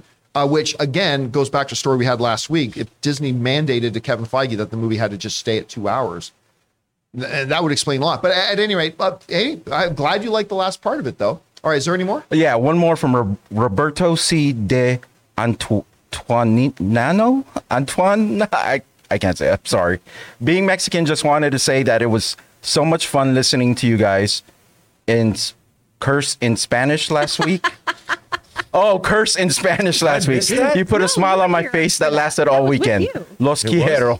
Oh, I get it. It been Friday when I was talking. Yeah, Friday. Because it was, what swear words do you know? And I said pendejo way too quickly. Oh, yeah. Right. Bonus, baby. I can't swear in Spanish. I can swear in French, but I can't swear because I'm Canadian, of course, but I can't swear in Spanish, unfortunately. That's okay. We'll get Duolingo. All right, with that, let's get over to the Super Chats. What do we got, Chris? All right, we are starting off with support from Fredo! From Isaiah, sending in a $20 Super Chat just to be kind. Thank you, Isaiah, for that support, man. That's awesome of you. And Kevin Cowell, thanks, Kevin. Thank you, guys. All right, from My Comic Planet, in a recent interview, Jamie Lee Curtis thought Ana de Armas was, quote, an inexperienced, unsophisticated young woman when they first met because she had just arrived from Cuba. What the fuck, Jamie? Okay, to be clear, though, the point of that article was Jamie Lee Curtis saying she is so much more than that. She is blah, blah, blah, blah. Like she assumed maybe from a couple of interviews. Listen, we've all had those impressions of people we've just seen an interview with now and again. Yeah. The point of that whole thing with Jamie Lee Curtis was she said that to highlight the fact that Anna was so much more than what she initially just kind of impression. So yeah, take the whole context of it, not just that one little bit. Yes. I forgot to mention King Tannic also gifted 5 memberships. Free memberships everywhere. So thank you for that. Thank you for gift and thank you on behalf of all the channel viewers who suddenly got a membership gifted. Thanks so much for that, man. All right, what's next? From Ben Rayner, sending in a $20 super chat. Thank you for supporting us on that level, Ben. Hi, guys. I'm predicting and hoping the trailer is for Munster's movie inside the actual movie. Oh, it's a trailer inside the movie. Nice. And the real monsters are watching this horrified. I think we'll get the real trailer at San Diego Comic-Con just to hope. What do you think? You know what? If this is kind of like a Tropic Thunder or Grindhouse kind of thing where what we actually saw was a trailer. Like what if in this movie, the monsters find out they're having a movie made about them. And then this is that trailer that's inside the movie. If it is, it's brilliant. I'll just say right now, it's brilliant. What do you think? I think, you know what? It's the font. It's the graphics that they use that give it away, I think. Because that font, the way it's expanding, it was so early 90s computer graphic. It's terrible. And that's when I looked at it, I'm like, nobody would do that today. So I think there's something to Ben's theory. It'll be genius. If it is, Ben, brilliant. It's genius. Yeah. All right, what's next? From Al Renshaw, hashtag we stand with Ray. Let's get him a hot toy. Listen, I took Ray to Frank and Sons. Yep. And I said to him, even though he didn't win any bet, I said, Ray, on the company today, you pick a hot toy. We're going to get you that hot toy today. But they didn't have the Mighty Jane. And so he just didn't want any. They haven't announced the Mighty Jane. Even Ryan was like that. So he's like, you better get that hot toy. And I was like, man, I don't want to force buy my first hot toy. I mean, if I didn't like anything there, what? What's the point? But there were hundreds. Yeah, but you know what? Any out of the hundreds that you liked? I want it to be special. All right. Okay. All right. Next Rankin Sons, Ray, you stay home, and I'm gonna go with you. I'll go. Hey, I did buy you something in my my very first Rankin Sons visit. I saw a Moon Knight, and I said Rob would love that. By the way, I bought it for you. It's awesome.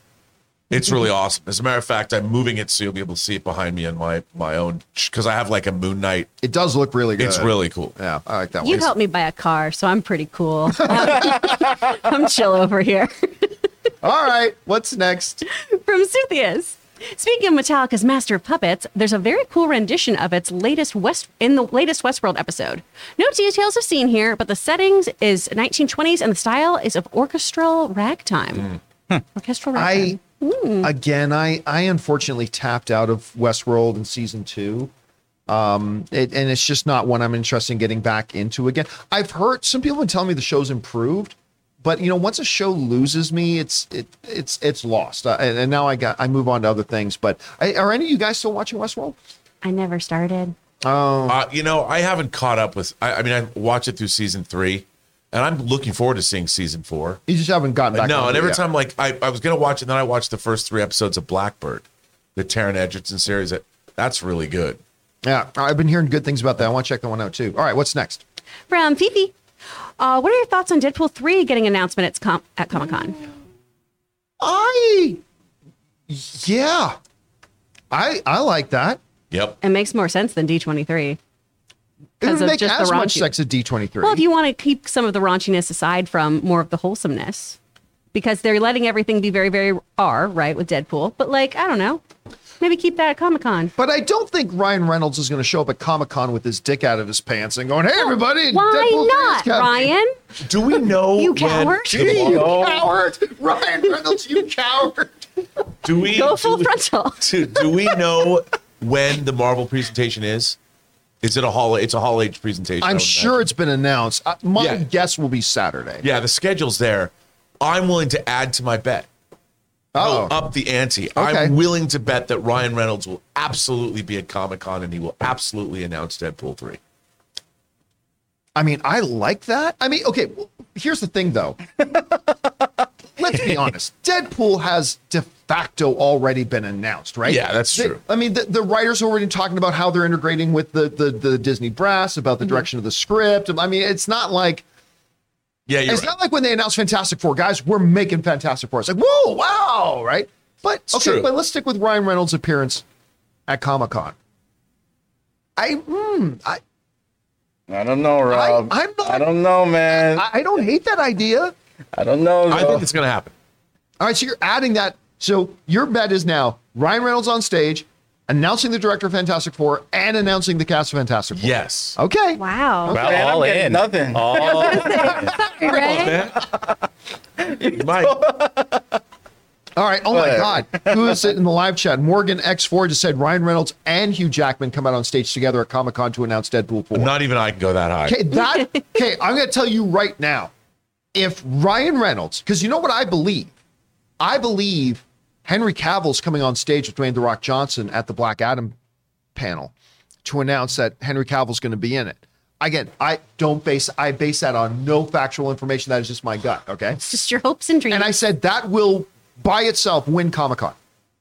But I will one-up that. If Ryan Reynolds comes out on stage with Hugh Jackman, which I do not believe... which I do not believe is actually Jonathan's right quick on that. Which I do not believe is actually going to happen. Okay, let me be clear. But if it did, that wrecks the internet. That destroys the internet. That just ends everything. I mean, so I don't know. We'll have to see. All right. What's next? From Seconds from Disaster. How do you guys think Feige will bring Deadpool into the MCU? I think he'll find his way through an incursion and his universe is the one destroyed. I mean, that works. But in reality, he doesn't have to come up with anyway. Yeah. It's like saying, how are you going to explain who the bad guys are in Top Gun Maverick? You don't. You didn't need to. We don't even know who they were. And I think the same thing is with Deadpool. I don't even think they have to explain it, to be honest with you. I really don't. So, I don't know. We'll see. All right, what's next? From Andy, one of two. The best part of the John Campea show is Rob's voiceovers for the sponsors, and it's not even close. I've been telling you since the Batman fan screening. Rob, you gotta do at least one ASMR video. ASMR R&B. I don't know why people love this idea. You know, there was a Graham Norton show appearance when Michael Bublé. Bublé? Yeah. Bublé, yeah. Mm-hmm. Michael Bublé's on, and he's talking about... Good Canadian kid, by the way. Oh, mm-hmm. he's talking about, and he's on with Matthew McConaughey, and Michael Bublé says, you know, I go to bed with you every night. Matthew McConaughey's like, what do you mean? And then he realizes that Michael Bublé listens to this AMSR, good evening. You know, and Matthew McConaughey's, I couldn't do that. I couldn't sustain what a great actor does with ASMR. I can do it like for a sentence. Huh? All right, what's next? From Caden. But I'll try it. My issue is we got to see Thor grow up so much from Ragnarok, Infinity War, and since then he's just turned into a blubbering, low IQ idiot. Okay, I will counter strongly. Now, this is coming from a guy who I've warned all of you for over a month that leans too much into the silliness. This is not as good as Ragnarok, blah, blah, blah. I think anybody who says Thor is low IQ, whatever, I don't think you're paying attention to the movie. He's aloof, yes. But whenever something comes up in the movie that really gauges Thor's intelligence, he always knows the answer. Mm. He's actually knows more about the cosmos and the universe, and that comes out. Does he play it aloof? Yes. But when he's like force projecting himself to talk to the Asgardian kids, all he has to do is look around for a second and goes, I know exactly where in the cosmos and the universe this is, and I know all the mythology of that planet. I know exactly this is how things happen on that planet. Blah, blah, blah. Even when the kids are reaching out to him, he tells Heimdall's son, I know how to reach out to you. Your father taught me this. I know how to do this. Boom. And he's able to, like, so whenever Thor's intelligence comes to the test, he knows exactly what's going on, what it is, and how to accomplish it. But during the film, he comes across very much aloof. Again, that's why I said when I came out, it's like 80% silly, 20% serious, and that becomes a problem. But I think that tricks people or misdirects people into thinking that Thor in the movie is unintelligent when my proposition is, if you actually look at the movie, he comes across as quite intelligent, just very aloof. He even knew the Necrosword. He's like, I read the manuscripts. Oh yeah, he even knows all about the Necrosword. He knows all about everything. So, but again, extremely aloof. All right, what's next? From Raymond Villarga. Congrats to Absolutely Fabulous's Joanna Lumley on her damehood. She was also on the New Avengers, not Marvel's The Avengers, and Sapphire and Steel. Yep. I didn't know about that. I love Absolutely Fabulous. What is that? It is this really great show about two ridiculous, over-the-top British women who are trying to be posh and drink a lot. Yeah, they drink all the time. And Joanna's character is based a lot on Ivana Trump. Yeah. All right, what's next? Alpha... Oh, gosh. Odargo. I'm so sorry if I said your name wrong. Obi-Wan and Vader had two fights at full strength, and Vader lost both times. I know fandom thinks Vader is the more powerful one, but is he, though? I mean, again, he's supposed to be like, look, you have at one point, like Palpatine saying Vader is going to be more powerful than either of us, talking about himself and Yoda. But you're right. We've seen him fight Obi-Wan twice. And... Again, I am dissatisfied with the Obi-Wan series, but that fight was awesome at the end of it. Yeah. It was great. And as I poetically put it, it was Obi-Wan. I need to remind you, I am General Obi-fucking-Wan Kenobi, bitch. And he just beats the shit out of him. And there's a reason you had the name Padawan in front of it, and mine was Master. And I loved it, but you're right. It does bring up some questions about, is Obi-Wan Kenobi the most powerful Jedi to ever live? Or was Palpatine just straight up incorrect and wrong? I mean, but it does bring up some questions, but as dissatisfied as I was with the series, God, I loved that last fight. It doesn't make up for everything else, but it was real good. It was really, really good. All right, what's next? From Sin Vendetta. John, next movie club when? I'd probably guess next week.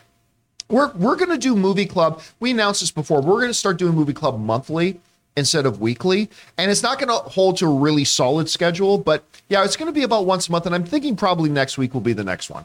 All right, what's next? from James Argento, one of two. In Doctor Strange 2, Mordo introduces Black Bolt as Keeper of the Terrigen Mist and King of Inhumans. Ah! I think Feige is making all Inhumans like Kamala mutants. I think if humans are in 616, Feige will focus on Royal Family and Universal Inhumans.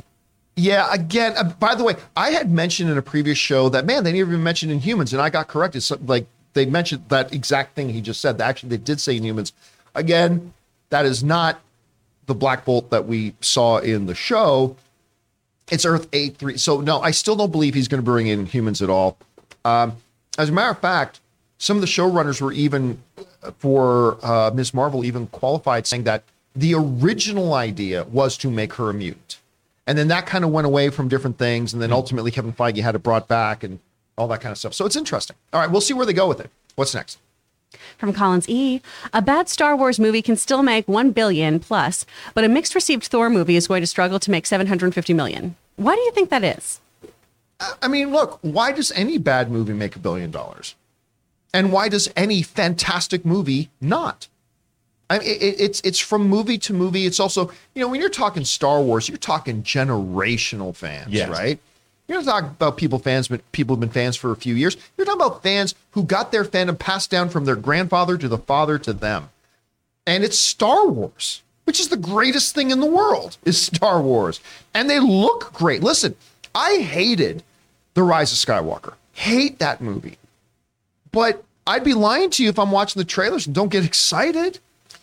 I mean, listen, you put a lightsaber in any... You do Joe Dirt 2 and put a lightsaber in it, I'm probably there. Oh, my God. I'm probably Shout there. Shout out to Joe Dirt. That's all I want now. I'm just saying. I love Joe Dirt. Bring him back. Wow. I'm just saying is all. I can't get that image out of my mind now. Stop or my mama will use a lightsaber. It works everywhere. See, well, Stallone's got to find something to make money for his poor kids. Exactly. Yeah. So, maybe you can get that or Oscar. Get that franchise back. Hey, let's not trash talk Oscar. That movie's a treat. He loves trash. What's next? From Josh Kahn. Marvel, Disney always wants to own weekend headlines. They have to reveal big name things at Comic-Con. Could be Fantastic Four, but can't be bland stuff. They need positive momentum again, getting hype back. No, they don't. No, listen, make no mistake about it. Marvel don't mean nothing. They need nothing. Their momentum is not 1 ounce. Listen, Doctor Strange and the Multiverse of Madness has made well over $900 million at the box office. Thor, despite everything, all the crap I've talked and everybody else, in 10 days has cleared $500 million. They have no problems right now whatsoever. I would still propose this. They don't need an announcement to own the weekend news cycle. I am telling you right now, a Black Panther trailer will own the weekend news cycle. Oh, yeah. It just will. The first glimpse at the Marvels will own the weekend news cycle. Notwithstanding Dwayne The Rock Johnson bringing Henry Cavill on stage with him, but you just drop those trailers, that footage, it's going to dominate the news cycle, I think. Totally agree. And also, I think it's pretty much a given that we're going to get a Black Panther trailer at Comic-Con. I mean, hope so. I think that it's, November? Yeah, it's getting really far We're getting away in that new window now that they should be putting out. So either there or D23. And they're going they're going to roll out. They're going to, at Comic-Con, you know, at D23, they have a lot more stuff. You know, they got Star Wars, they got Pixar, they got animation, they got all this other stuff. Whereas Comic-Con is specifically comic. I mean, they could do Star Wars too, but for Marvel, it's comic book But they each get their own day at D23. It's not like they're cramming in Star Wars. It's like and it's all them. They don't have to get off stage in 50 minutes. So the next Hall H presentation, come on, it is their whole event is theirs. But the press, there's a lot more international press at Comic-Con. But you know what? That doesn't matter anymore. It just has to happen. One person has to tweet it, and now the world knows about it. Yeah, right. But... So I don't know. Again, I think some big stuff is coming to Comic-Con. Big stuff. We'll just see how much, because Disney is very serious about making D23 their own Comic-Con. Right. So we'll see how that goes. All right, what's next? From WraithX7, Disney, Lucasfilm could always continue to make more Indiana Jones films without recasting Ford by making animated indie films. But why would you? Like, seriously, who cares about an animated Indiana Jones film? I don't think anybody. So, I mean... Even I wouldn't be that thrilled about that. No. I mean, listen, 6 years from now, you do... Indiana Jones and Hitler's Teacup, where he's got to steal an enchanted teacup that Hitler has and she used to take over the world. These pitches today, they're so good. That movie is going to make $600 million at the box office. Easy. Hitler's teacup. Hitler's teacup. I'm just telling you right now. And it will make $600 million easy, and they will make big money. And people will if the movie's good, winning cures everything. Nobody will talk about, but Harrison Ford didn't want another one made. If the movie's good, no one will care. If it's bad, then we're all going to say it's the curse of Harrison Ford. But we'll see how it goes. All right, what's Kalima. Next? Kalima. Oh, no. Bailey Fuller checking out Marcel the Shell, 99% on Rotten Tomatoes. I still have not even watched the trailer. I know, I've got to. It's so cute and wholesome. I know. You keep saying that, and so that's why I got to check it out. Watch it with the little nephew, nieces, everybody, all the little cousins. They'll lose their minds. They probably have already seen it. Oh, okay. All right, what's next? From Angel Yon. First of all, have a nice life. I've started For All Mankind, and I'm loving it. And may I propose Sadie Sink to play Jean Grey on future X-Men project? Who's Sadie Sink again? She plays Max in Stranger Things. Oh, okay. Too young. Yeah, I think she's too young. Yeah, way too young. If they were doing First Class all over again, maybe. But I think way too young. All right, what's next? From Grubby Don't Play. With Marvel establishing some variants look-alike, couldn't we get one of the Fox X-Men actors to reprise their role? I want Anna Paquin back. Love yous. Anna Paquin can't play Rogue anymore. She can't. Someone else must. By the way, very noble of you to turn it down. So Anna Paquin could still play it if she wanted to. That was very noble of you. Just little junior high Chris was like, you know what? It's not my time. I love Anna Paquin, but she can't play Rogue anymore. So I don't think about. I also don't listen. If you're rebooting it, then reboot it. Mm-hmm. Like you don't. I honestly 100%. Think. I mean, it just so I can't see them doing it. But hey, it's not off the menu. It is something that is available to them if they wanted to do it. So it's not impossible. It's not impossible. I just don't think that's the way they're going to go. And I don't really see what would be the point of it. Because the moment you bring, listen, here's the thing, right? The moment they conceded to everybody, and I thought it was a good idea, and they brought back James Earl Jones to do the voice of Mufasa. Great. But then what happened? Them announcing James Earl Jones was, well, then you've got to have Jeremy Irons back. You've got to bring him back as the voice of Scar. Right. And now you've got to bring Nathan Lane is still hilarious. You've got to bring him back to do the voice. I mean, that's what will happen. The moment you bring one back, then everybody's going to start pitchforking and torching, going, whoa, why isn't this guy coming back too? Yeah. Just start with a fresh. I completely agree. Mm-hmm. I want a whole new team. Yeah, and I love the old X-Men. I do. Sure. Me too. But if you're going to start again, clean slate. Mm-hmm. All right, what's next? From Euler's Workshop, what if Alden is playing Reed Richards? I would like it. I mean, of course, we found out that Alden Ehrenreich is going to be in Ironheart, but they did not say anything about the role that he's playing. What if it is Reed Richards? That could be interesting. Again, ex-actor, ex-role. I think Alden Ehrenreich is a very talented actor, and I would be perfectly good with that. I don't think he's the guy, but I think he would be perfectly good in it. All right, what's next? From Adrian Bonds, who has worse skin, Gore or Deadpool? Ooh, Deadpool. Yeah, Deadpool. Yeah, Deadpool. Deadpool's got worse skin. That's like gooey and like pussy and so. By the way, that's like athlete's foot all over his face. Oh man, we had Anne and Ray's cousin and his wife are staying at our house right now, and after our little family party, we're sitting around. And like, Anne, what do you guys want to do? And they're like, well, we haven't started watching The Boys Season 3 yet. So Anne's like, done. She ordered some pizza, popped on The Boys Season 3. I got to hear the reaction to the termite scene. How was that? It was quite explosive. It was quite explosive, the reaction. And then also, we watched far enough into it that we saw Black Noir getting his face blown up. Yeah, so that reminds. So I would say Black Noir had the worst face out of the three, but yeah, no Deadpool out of that. All right, what's next? From Russell Amador, is it time to say Russos need Marvel to deliver the goods? I'm looking forward to Gray Man, but this makes back-to-back outings that didn't sit too well with the critics. Thoughts? Back-to-back. Mm-hmm. Listen, we've been talking about that a lot. I am a huge Shawn Anthony Russo fan. I think these guys are awesome. I think they're super talented. I just think they're great guys. And they will be at the top of my cheer for list for a very, very long time. But if I'm going to try to be as objective as I can, the reality is I have not really liked anything they've done since their work in Marvel. It started with 21 Bridges, which they even had Chadwick Boseman in.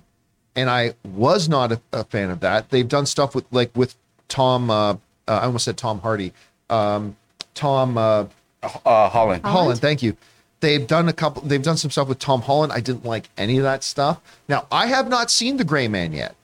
Now, it's getting mixed to negative reviews, but I mean, that's, movies hit us all differently. So when I see The Gray Man, I might think it's the greatest thing ever. So I don't know yet.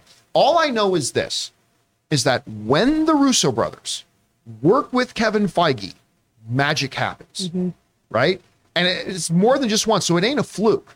Winter Soldier, some people consider that to be the greatest comic book movie ever made. Civil War, some people consider that to be the greatest comic book movie ever made. Infinity War, Endgame, some people think the arc triumph of all things ever done in comic book movies. Magic clearly happens when Feige and the Russo brothers work together. So, I don't know. I need to see The Gray Man for myself to see where I'm thinking on that right now. I'm looking forward to it. I mean, if nothing else, an espionage, action, adventure. Yeah. Come on. Yeah. I just like to watch it and go, you didn't get this because your husband. Yeah. We're real mean to each other. By the way, it. Very big of you to turn down the Chris Evans role. Oh, my gosh, that man. That was very big of you. I did give him my mustache, though. So, okay. You know, like any good Italian girl. Right. Wow. What's next? From Al Renshaw. Considering the Namor rumors in Black Panther 2 and him having an Aztec origin, that Council of the Gods scene in Thor 4 caught my eye because of the Aztec god that was seated. Coincidence? Maybe yes, maybe no. Any more than I think a god of dumplings was there, I don't think has something to do with Shang-Chi or anything else. I love the little bow god. But it was very adorable. It was very cute. A great one-frame example about how Thor: Love and Thunder really leaned more into the silly than anything else. That's all you had to see is that one shot, and you knew we were talking about. Might be. I mean, for all we know, we'll see that character in Black Panther 2. But I don't know. For now, I'll lean towards probably coincidence, but very possible. All right, what's next? From Daniel Dang, Dune Part 2 begins production today. This is my most anticipated upcoming film. I hope we get a Count Fairing casting announcement soon. Okay, first of all, Anne hung this week her second poster. Got a big, and when I say giant, I mean really big, Tom Hanks big poster on the wall. And she hung, it was a gift, a Dune poster. Dune, I still remember, I watched it with her in the theater. And I didn't know what she was thinking of. I turned to her and I said, "What do you think?" She goes, "I think it might be my favorite movie ever." Oh, now she doesn't think it's her favorite movie ever, but it is one. It's probably a top 4 favorite film of hers of all time.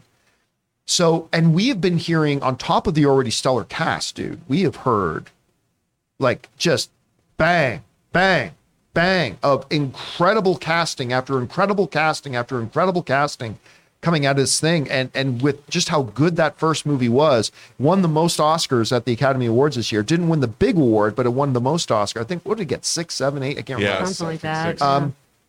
I cannot wait to see this thing. Where are your thoughts at right now? Oh, I mean, I'm a huge fan of the franchise. I mean, I read the 6 Herbert Dune books growing up, and I love it. I love what they did with Dune. And it looks like the fact that they're leaning into characters that didn't appear in David Lynch's Dune is really like Fenring. This is a very interesting proposition. What about you, Chris? Where are you at on this right now? Shaw. I know. Well, and Dune is a big blank space, right? A big blind spot in my nerdom upbringing. Logan's really into the books. I never read them. And so when I watched the movie, I just kind of kept like stopping and being like, wait, what? No, who's he? And I was one of those people. So I also didn't see it on the big screen because I saw it as a SAG screener. And I think that also impeded my viewing. So it's funny. So Anne saw the Denis Villeneuve movie without ever seeing the first Dune movie or the Sci-Fi Channel miniseries. So afterwards, she was like ravenously, let's watch those. Let's watch those. Oh, no. I'm like, okay, baby. And we played them. And she goes, I was hoping I'd get some more information, but these are terrible. I'm like, yeah. I actually didn't mind the Sci-Fi with William Hurt. Yeah. I didn't mind the Sci-Fi Channel one. I thought that was, for a television budget, I thought it was pretty good. But yeah, she compared to the Denis Villeneuve version, it's pretty bad. All right, what's next? My Comic Planet. Christopher Nolan's The Dark Knight was released 14 years ago today. What? You think the movie still holds up today, John? What? Was it for? No, that makes sense. No. Mm-hmm. No. Yeah. No, Ray, what year did The Dark Knight come out? 2008. Did it come out in 2008? Yeah. Yeah. Yep. Batman Begins came out in 2005. Wow. 17 years ago. Wow. The Dark Knight. I still remember watching it. I still remember I went to an IMAX theater to watch an advanced press screening. Holy 14 years? Mm-hmm. Okay. Screw that. All right. What's next? From Andy. Hi, Chris. Hi, Andy. The latest Riverdale episode finally did it. It broke me. I'm too speechless to describe it because too much lunacy happened. It's far too ridiculous, even by current Riverdale standards. Please send help. I can't even imagine what it would be. My friend turned me onto this TikToker who just recaps the show with no bells or whistles. It's just, here's what happened this week on Riverdale, and just gives you every beat by beat, and it's so bonkers. It makes no sense. We're like, everyone's witches now, and someone's a phoenix, and these people are being brought back by the dead, and then there's like a heaven where everyone's in the comic book form. I don't know what it is, and I feel like I have a stroke every time I watch one of these. Wow. Ugh. Makes me feel more and more satisfied with my decision not to watch the show. I'm so glad you never did. All right, what's next? From Hoopsuni. I wish I could see data for my whole life because I feel like I've heard more cumulative hours of your voice than my own parents. Well, listen, when you go 2 hours a day, and it's been a while. I've gotten emails from spouses saying, listen, I just want to write in to say, you make my husband or spouse like very happy and whatever, but I think they hear more of your voice than mine. And it's like, well, there you go. I don't know how to respond to that, but cheers. Happy marriage. Happy marriage. How can I help? Dr. John is here. All right, what's next? From Morgan Holmes, sending in a $50 super chat. Oh, Morgan, thank you so much for supporting us on that level. And that is incredibly generous of you. Thank you so much. Absolutely love this show, John. Thank you. You are a wizard. Chris, you light up the room. Ray, I'm sure, is the God code of the Matrix. Aaron is amazing. And now for Rob. Uh-oh. This guy should be the narrator, not just for the movies, but for our entire existence. Man, people really liked you doing the voiceover for our sponsors. Like, that's crazy. Man. Yeah. They just like the XFL cheerleader commercials. This is very true. Those but thank you. Too. That's very nice. All right. I might like to add, if you are having marital trouble because John talks too much, we do have a great sponsor, BetterHelp. They offer couples counseling. So that was well done. Perfect setup. John Campea Show, creating problems that we can offer you solutions for. All right, what's next? From Raymond Vierter again. John, don't worry on Stallone. Rich guy's problem. I mean, it really is rich guy problem. Again, listen, just because you're rich doesn't mean you don't deserve justice if you have been wronged. I'm just not sure he's been wrong. No. I'm kind of torn on it. I'm not saying one or the other. I'm torn on it. I'm not sure. All right, what's next? From Adam Henson, lucky or hot toy, please, with angel wing accessories and devil face interchangeable head. Yeah. That's supposed to be Lucifer? Yeah. Like, Lucifer. Not luckier. I was going to say, I was like, I don't know what character that is. Ooh, I would love that. That's not to say that there won't be a third-party company that make a really good one, like a Sosa. Why won't Hot Toys do it? I think just because they're licensed, they don't go for lower-tier TV stuff. You know, they're right now. How dare you? I mean, in terms of movies. And come on now. I mean, they did do a Charlie Cox Daredevil. Right. So that was about, they really haven't delved into TV much. But the idea of one figure with the interchangeable regular face and devil face. Yeah. And the ability to put on the wings. That would be a real. There's a lot of great third-party figures. They're making better and better figures all the time. They could do something like that. That would be cool to see. I'd like that. All right, what's next? From Naraman, I'm telling you, the normals, they're digging phase 4. I mean, listen, it's true. I mean, I don't know what it is off the top of my head, but I'm going to go right now. Again, Thor: Love and Thunder sitting 80%. Doctor Strange in the Multiverse of Madness. I have no idea what this number is going to be for the audience rating. It's got an 85% on that. I Listen, I've been critical of Phase 4, but there have been some things in Phase 4 that I have bonkers loved. Yeah. Like Shang-Chi. Yeah, me too. Like WandaVision. Like Ms. Marvel. Like, there have definitely been some things there. But you're right, the general average movie going out, who's, the way you described it, who aren't as invested, aren't hardcore Marvel fans, they are still really enjoying it. Hence, they're still making ridiculous amounts of money. But, you know... You do also have to appeal to the hardcore fans as well. For sure. You got to find a way to balance that out. And let's see what happens with Black Panther. All right, what's next? From Zach Marcello, sending in a $20 Thank you, chat. Zach, so much for that, man. I appreciate that. I'd firmly been in the camp of, I don't need to see a teen Marvel show. But after hearing you all rave, I finally gave Ms. Marvel a shot this weekend. I'm happy to admit I was dead wrong, and this show is great. So charming. That's good to hear. Yay. I know you guys talked about it on Friday when I wasn't here, but... Wrap your head around this. Out of all the super high, critically rated Marvel stuff, none is higher than Ms. Marvel.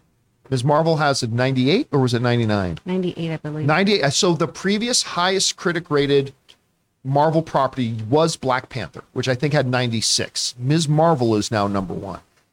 It, again, nothing is for everybody. So I can't guarantee, if you haven't watched it yet and you watch it now, that you're going to love it. I can't guarantee that because it's entertainment. It hits us all in different ways. But every week that I watched this, I was just like, how do they make this so damn charming? How has it endeared itself to me so much? Why is this so delightful? Why does it make my heart smile? And it just did week after week. And I lament, I am sorrowful that I don't get to watch another episode this week. Sorrowful, I kind of am too. Like, I want to go see Amir again. Yeah. I want to see the mom and dad again. I want to see the whole family again. And I don't get to hang out with them this week. And that makes me sad. But you can hang out with the cast of For All Mankind. Ray's all about that. All right, what's next? From Orlando Orego. I started watching The Handmaid's Tale last week, and wow, what a show on season 3. I'm telling you what, I mean, that show is disturbing. It's so good. Now, it's also a show, you could also rename it. The news, the Elizabeth show? Moss looks despondently at camera. Oh, my God.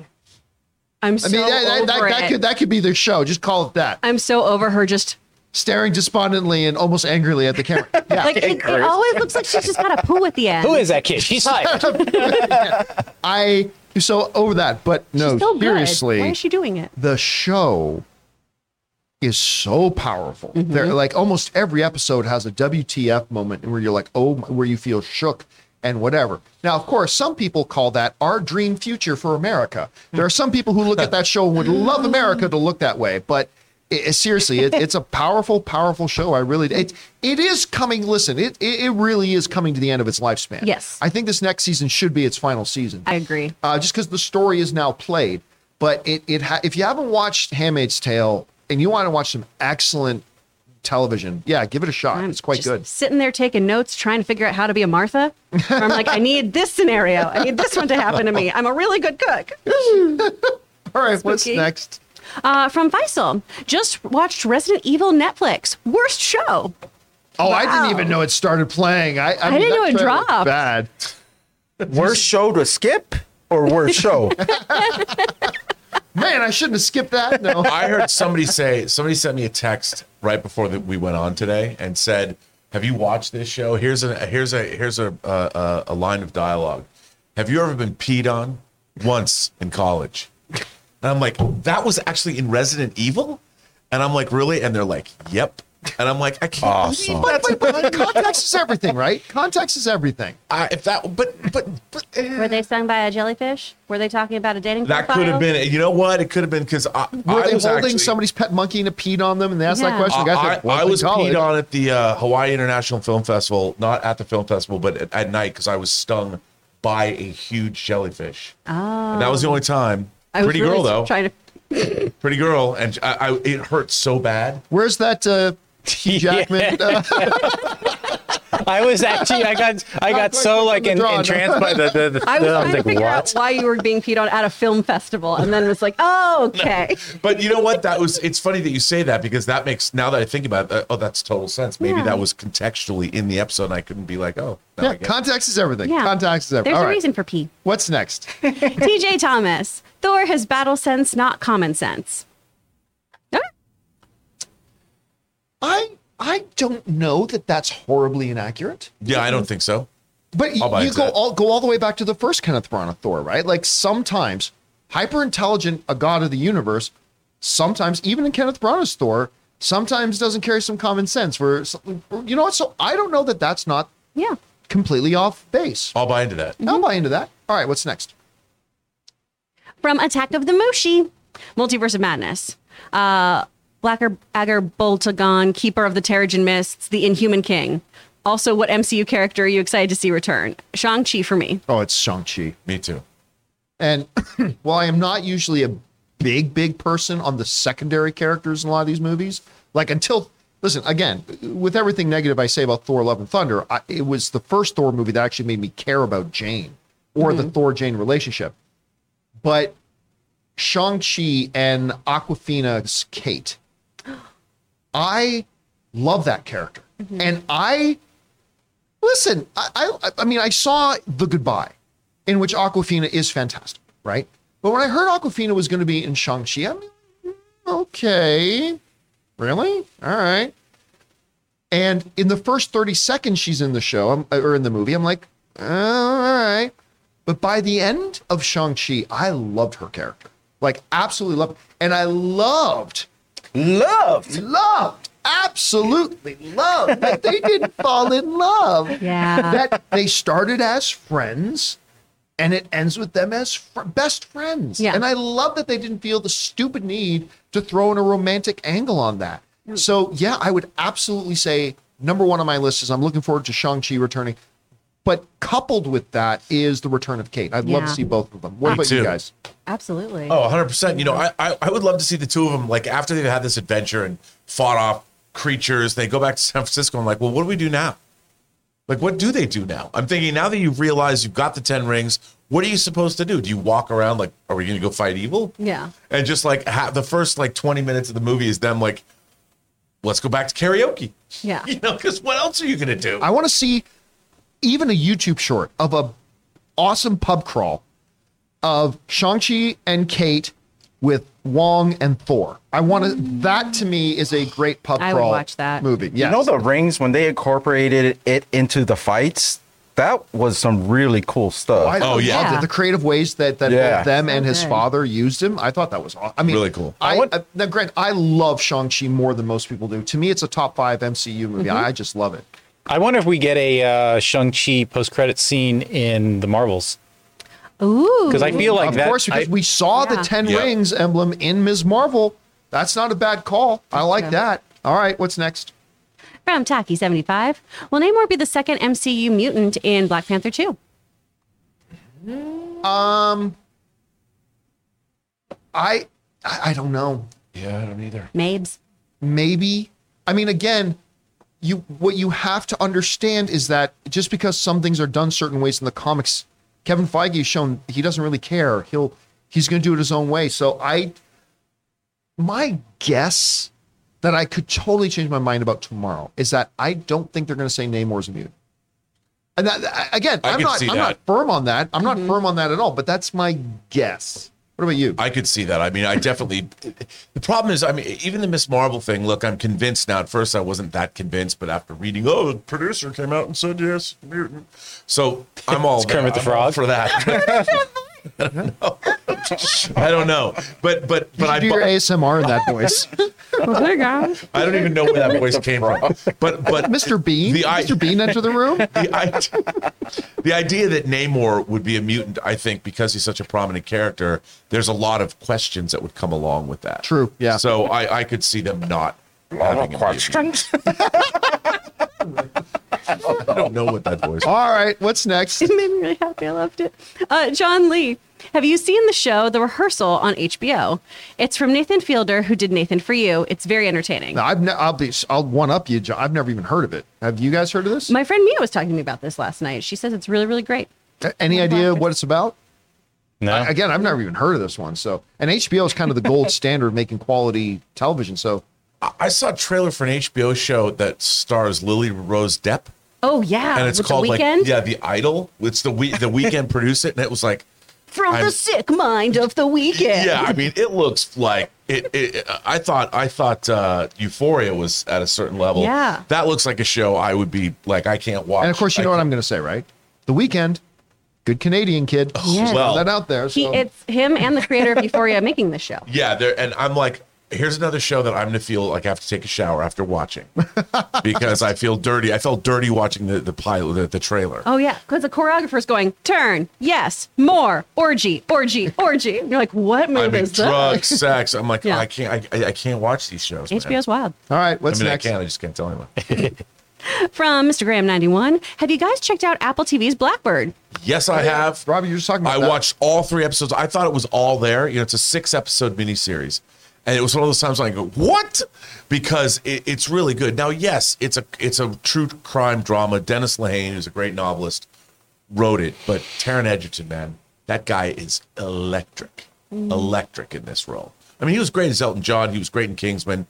But this role convinced me more than ever he's got to play Wolverine. Really? Ooh. This is the role that did it for you? Yeah. All right. Maybe he comes out at Comic-Con? Mm. Well, I'm not going to say that. That one to the last one? Is that what we're doing now? No. All right. What's next? From Buffalo Bills Nation. So disappointing to hear of such disorder within Disney. Hope it works out. I mean, and listen, no matter how off course a ship is, courses can be corrected, right? Like, so that's why I'm not saying, listen, I have not been happy with a lot of decisions and things, the restructuring especially, that Bob Chapek has done. But nothing has been done that cannot be undone, even by Chapek himself. So while I really don't like him, I have not given up hope that he can't turn it around, and I'm going to continue to hope for such. All right, what's next? From Al Renshaw, ketchup on eggs or Haribo sugar-free gummy bears? Sugar bears all day, every day. Ketchup on eggs. One gives you diarrhea. Ketchup on eggs automatically is vomit-inducing. Like Ray made me eat them once, and I almost seriously gagged. I was so jealous. Yeah, I was almost gagged. It was so bad. I can't. No. So jealous of that moment. I would rather eat pineapple on pizza than have ketchup on eggs. Again. That's not even crazy. That's the definition for the bowels of hell. That's just a. Salty, savory? Come on. Oh, no, God. All right. What's next? From Paul Silva. Saw a movie called Mrs. Harris Goes to Paris. It was a nice feel-good film that I would totally recommend. Tell you what, we saw a full preview for it at CinemaCon. Mm-hmm. They chose it, and it looks delightful. Yep. I'll be honest with you, though. When I saw it on the box office report this weekend, I'm like, I didn't even realize it opened this weekend. Yeah. And I think it had a more limited run. Like, it wasn't like 50 theaters. It had a lot more than that, but it wasn't like the 3,000 theaters. So I wasn't even aware that it opened, but I have been curious about this movie ever since they previewed it for us at CinemaCon, so I do want to see it. Good on them for actually going and watching it, like putting that on the radar of folks that didn't even know it was going to come out. Yeah, that's awesome. All right, what's next? From Fifi, I saw an article saying that post-pandemic, 10% of Marvel movie fans are pirating movies instead of going to the theaters opening night. Thoughts? I mean... I'm not so sure that wouldn't have been the number pre-pandemic. Yeah, that's what I was about to say. I mean, to be honest with you, so it's a spaghetti on the wall sort of thing. So, I mean, and again, we still, despite with the fact that Top Gun brought a lot of the audience back to the theater that hadn't been back before, particularly the over 40 demographic, we recovered a lot. The box office numbers prove it. But not everybody has started going back to the theaters yet. I was actually playing poker this weekend at my table. There are 2 people who mentioned, the wife and I are big avid moviegoers. We haven't gone back since the pandemic. Mm-hmm. And so it's not everybody yet. So again, it's not really surprising. But again, I don't think all that far off from what the numbers were before the pandemic. All right, what's next? From Jay, one of 2. Hi, crew. Why do you think we haven't had a great critically acclaimed shark attack movie since the OG Jaws, which came out almost 50 years ago? Is there a second part? No. Oh, okay. I think that's a complete thought anyway. Why would there be? Let's say, why hasn't there been a great critically acclaimed movie about toaster ovens? There has the Brave Little Toaster. Dude, I was literally about to say the Brave. I love the Brave Little Toaster when I was a kid. It's so weird. 40 meters. Then the one with Blake Lively on that. The Shallows. Yeah. That was pretty good. I thought both of them were pretty good. But I don't think anyone has had the, runaway success and critical acclaim that Jaws has had, right? Well, The Shallows has a 78% critic rating. Okay. 40 meters. I like the Meg. I mean, the snobbish answer is Steven Spielberg. Yeah. And also Jaws is not just a shark attack movie. Jaws is a seafaring adventure story. Oh, wow. Really? It really is. I mean, but three men go out on a boat to it could be Moby Dick. It could be whatever. So there's a lot more to Jaws than just having it be a shark movie. Whereas that monologue. The Shallows is great because it's a very simple story. Blake Lively can't get to shore. I mean, if you think about it, it's very simple and it's very effective. What was the name of the one of just the couple that got stranded? Open Water. Yeah, Open Water. Yeah. That one terrifies me. That one's scary. That one. Yeah. That one's chilling. I mean, that's just about divers that come up from the water and the boat's gone. Man. I can't even imagine a more horrifying scenario. My heart is beating fast. Deep Blue Sea. Deep Blue Sea. Yeah. There you go. With LL Cool J? With LL Cool J. Yeah, he was a chef. Oh, man. And Samuel L. Jackson, I think that was one of Samuel L. Jackson. Which one of them gets eaten? One of the greatest jump scares to me ever. The Samuel L. Jackson, that is seriously, there's not many times that I literally jumped out of my seat from the jump scare as much as Samuel Jackson scene. Again, there haven't been that many shark movies made. Sharknado. Sharknado, yeah. Sharknado. All right, what's next? From Churchy Victor. Who do you got for Blades versus Aspinall and Pena versus Nunez? I think Blades is... Look, he's going to realize his last couple of matches have kind of exposed a couple of holes in his game. I think he's seen that too. But that dude is a legit... beast. So I think we're going to see him win. Listen, she shocked the world. Pena, baby. Pena shocked the world, especially after having her ass handed to her in the first round, right? Because it looked like a typical Amanda Nunes fight. She got that heart. That first round, and Nunes was dominating her, whatever. But then she came out in that second round, and guess what? Amanda Nunes is human. You hit her square on the jaw, her legs buckle, just like anybody else. And Nunez, she started putting together a couple of combinations, a couple of successive strikes, and all of a sudden, Nunez's knees were going, and she was down. Cheated? But Amanda Nunez knocks her out in the first round.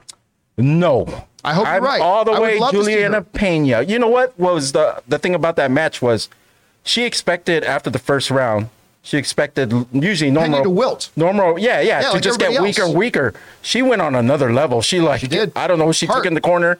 I'm not saying anything, but Rob's falling asleep.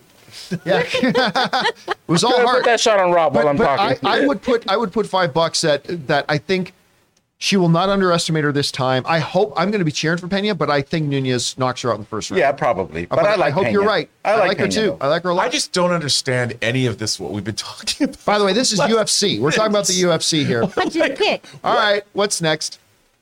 From Kevin Cow. Shang-Chi still my favorite Phase 4 movie so far. I hope Fantastic Four cast announced at San Diego Comic-Con Hall H, and I hope Ray gets his hot toy. Yeah. Well, look, man, I put down the gauntlet. It could very well happen. It could happen. Listen, I stand by that. I know this puts me in the minority. I'm very comfortable being there because I'm always right, which is, being facetious, is I still think Shang-Chi, and this includes Spider-Man No Way Home. I love Spider-Man No Way Home. It's not as good of a movie as Shang-Chi is. You know what? If they did announce all that stuff that Rob's saying at Comic-Con, it's like them saying, we are back. Like, this thing is back. Like, this event is back. Comic-Con is back. Comic-Con is back. Because it hasn't been. I don't think Marvel's all that interested in bringing Comic-Con back. I think they're more interested in people turning their attention to D23. But I could be wrong. I hope I'm wrong. Yeah, I know. I think so. I mean, but I do think, though, that Comic-Con still is where they make these big announcements because it is Comic-Con still. We shall see. If I'm not right, I'm out. $250 or $300. From Dr. J. Hey, crew. John Krasinski is 43 this year, and all of the rumored actresses I've seen for the Sue Storm role look early 20s. I can't see Marvel doing a 20-year age gap between Reed and Sue and expect a younger actor to be cast. Okay, let's put it this way. So who cares what the rumors are? I could see them doing that. It's not like it's unlike Hollywood to have a significantly older lead. I was going to say. Especially since John Krasinski, you could tell the audience he's 36 and yeah, people will totally buy that. Yeah, totally. And you could say this 26-year-old actress is 30 and they'll totally buy that. Mm-hmm. So, I mean, yeah, it could. I'm not saying they will do it, but don't discount it. It could.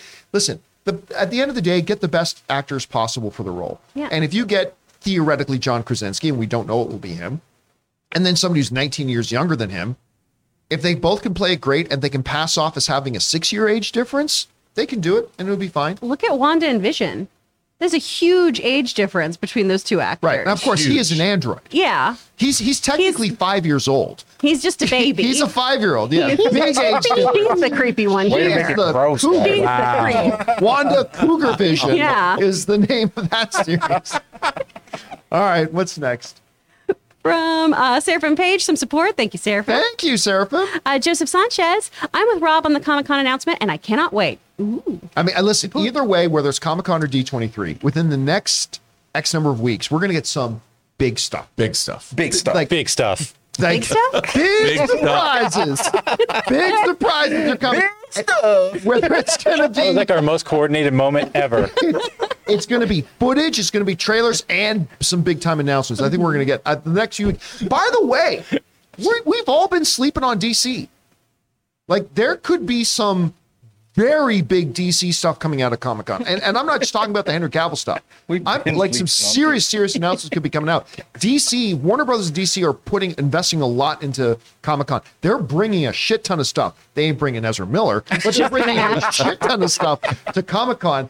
And they're not bringing Flash at all to it, but I think there could be some big stuff there. Dude, I'm looking really forward to Aquaman. You and I saw Aquaman together, and I loved Aquaman. I can't wait to see what they do with the new Aquaman. You know, I'm sure it's, if they lean into it, the fantasy element, I'm going to love every minute of it. Yep. We're going to get a lot of stuff there. A lot of stuff's coming. Mm-hmm. All right, man. But imagine Ezra just like crashes and he like walks out on stage and then we have to watch him get arrested on stage. Oh, man. He comes out on stage, throws a chair in somebody's face, gets arrested. Comic convict. All right. What's next? From Alex Gonzalez, sending in a $20 super chat. Thank you, Alex. Hey, Campea crew. Just want to show support and keep bringing on the filthy. Love and support. Thank you. You know, it's so cool when people just want to support the show just to support it and say something encouraging. So seriously, dude, thank you so much for that. We appreciate that. And thanks again. All right, what's next? From Papayas and Peas. Similar to how you all do predictions for upcoming comic book films, I was curious if you guys have any final predictions or theories for Nope. The one that I really do like is that it ain't aliens. Because they were like, we're hiding that it's aliens. Oh, fine. We'll show you the spaceship. What if it ain't aliens at all? I mean, and that's, again, that's not my prediction. That's just one I heard that I'm kind of leaning into. So my big, bold prediction from Nova is that it will not end up being aliens. I don't know. What do you think? I think you're right. Mm-hmm. Because that's the obvious answer. And Get Out and Us, as much as I didn't like the revelation of Us very much, I really like Get Out. And I just don't think Jordan Peele's going to go the standard, it's aliens route. There's a lot more going on. That's why I really believe that in this particular case, I do think that the reason they're keeping the embargo is because this movie has some kind of a big twist. It's very different than we've thought. And I think that is going to be, or it's going to be stupid. I don't know. But I really do believe, I mean, I hope, because I want things to be good. I think this movie's going to surprise us. You know what? We got to watch this real quick. Like, we got to go and watch this. Well, I got invited to go see a press screening of it tomorrow night. I turned it down just because I don't feel like driving all the way out to Century City. Oh, yeah. I don't feel like driving all the way out to Century City. When all I have to do is wait 48 more hours to go and watch it here. Yeah, let's hope we avoid any spoilers. If it was like a week and a half early, I would go see it right away, but I figure I can wait for it. I don't even want to go to Century City from Burbank. Yeah, I mean, neither did I when I was living in Burbank. I didn't want to make that drive. But you can go to the Eataly. I know, that's worth it for that. By the way, here's my big prediction. The UFO is going to be a remote-controlled thing that the neighboring farmer put together to scare them off the land. Like a Scooby-Doo situation? Or something like that. A white racist asshole who's trying to scare them off the land. It's going to be the X-Men. If it weren't for the meddling kids. All right, what's next? They're going to discover mutants. And they're going to discover mutants. It's Mephisto. It's going to be Mephisto. All right, what's next? In my humble opinion reviews, random question, guys, but what's your favorite performance by Sam Rockwell? Moon. That makes sense. I got, it sounds silly, Galaxy Quest. He's great in that. I love him as Guy in Galaxy Quest. I mean, listen, from a critical thespianism point of view, Moon. I mean, but when I think of Sam Rockwell, my first thought is Galaxy Quest. Him as Guy, he's gold. He's gold. That was so good. The way he played that is not easy to play. And I think he brought so much when he's not even like the fifth highest named person on the call sheet, right? Yeah, he's but what about like 3 Billboards? Oh God, which he won an Academy Award for. I mean, you know what? Yeah, it's 3 Billboards. He's so good. He was good in that one movie too, with that where they were like hiding a murder. Or with that one girl, I forgot what it was. Very Bad Things, or was he in that? Well, he's got that new one coming out that is a murder mystery that looks like a Knives Out. Oh, right. That too. A lot of fun. Was it Saoirse See Ronan How They Run? He's got in that with it. See How They Run? That looks awesome. Yeah, See How They Run. Looks awesome. That looks so good. Okay. All right, what's next? That's what it was called. From Rachel Knight Online. Hey guys, who is your fan cast for the Fantastic Four and director? Bring on the filthy. Oh. I don't do fan casts. X actor, X role. Just put a good, talented actors in there, and I'm perfectly happy. I would love it if Spielberg directed that. Oh my God, of course. I mean, come on. What did I call it? It's a jizz-tastic. That's it. It would be jizz-tastic. If Kevin Feige announces Steven Spielberg, that's it. I mean, it's done. He wins. Kevin Feige wins everything. If he could convince Steven Spielberg to direct this film, I mean, the only reason I believe that, he's making his sort of autobiographical story, Meet the Fogelmans, is it? That has a lot to do with his mother. Yeah, and his mom, is the story of his childhood. I think after something like that, and after making West Side Story, returning to his roots and making an epic, balls-to-the-wall sci-fi fantasy comic book movie. I mean, I always wanted to see Spielberg make a musical. I got that in West Side Story. Killed it. Mm-hmm. Killed it. And I just think he's the perfect director for this particular project, the Fantastic Four. I think he's the greatest director of all time. I think he's the greatest filmmaker of all time, but it would be great. All right, what's next? I am not sitting next to you at the movie theater if that happens. From Sin Vendetta, Rob, Gambit is my absolute favorite X-Men mutant ever. Do you have any hot toys of him? They haven't made a Gambit. I was going to ask, did they even make a Gambit? They don't make a Gambit hot toy, but they do make So-So Toys made a Gambit, the card player. I was going to say, wasn't that called the card player? Because they can't call it Gambit. Yeah, it can't. And it's awesome because he comes with a full deck of 52 cards. Did So-So also make the Mr. Butcher? Yes. So you guys have seen Rob. He doesn't have it now, but he had that Billy Butcher from The Boys. Technically speaking, that's not Billy Butcher, because they didn't have the license to it. The name of that figure is Mr. Butcher. Yeah, So-So Toys, because Star Ace has the license to the Boys, but these third-party figures are making figures that nobody is making. And So-So Toys is slaying. Like, they did a lot of the CW, they did Arrow. Which they called the Green Vigilante or something. Yeah, the Green Vigilante. They didn't call him the Arrow. Then they did Nightwing. He's the Night Vigilante. And then they did Robin the Air. What do they call the Green Goblin one? Green Monster? Something, the Green Menace, I think. That's funny. And now Hot Toys is going to go back and make those things. But all right, what's next? From Josie Reviews. Johnny boy, I fell in love with Marcel. Marcel is so delightful that will have you laughing till you cry and cry till you laugh. Nana Connie is the best. Man, now, have you watched it? I haven't gotten to go see the movie because it's not playing near me. Okay, you've seen the trailer. I've only watched the shorts that they used to do. I didn't even know it's based on a series of shorts. It was on YouTube. Shorts. Yeah. They're great. Idea. Oh, just watch those shorts on YouTube. They're great. It's just the show, and he's just hanging out with Dust, and he's just a cute little guy. Yeah. Oh, my God. And John Ralphio's sister does the voice. Yes, Jenny Slate, who's perfect. By the way, I've been rewatching a lot of Parks and Rec again lately, and just her episodes are so good. I love her. She's the worst. Money, please. I love her. All right, what's next? She's here. She's here. She's in the room. From Jordan Macalara, some support, and Alex Martinez sends in support as well. So thank you so much, guys, thank you so much for that. And were there any more? I got two. I want to shout out two of our regulars here, John D. celebrating his 22nd anniversary with his wife. Oh, yeah. Yeah, and Big Gill Studios, happy birthday tomorrow, 20th birthday. But we got one from Mr. 47. He asked if the Legends, Rob, is the best brand for the MCU merchandise, like Thor's hammer and Cap's shield. You've seen them, right? Yeah, you've seen those. Good, they make good stuff. I think they are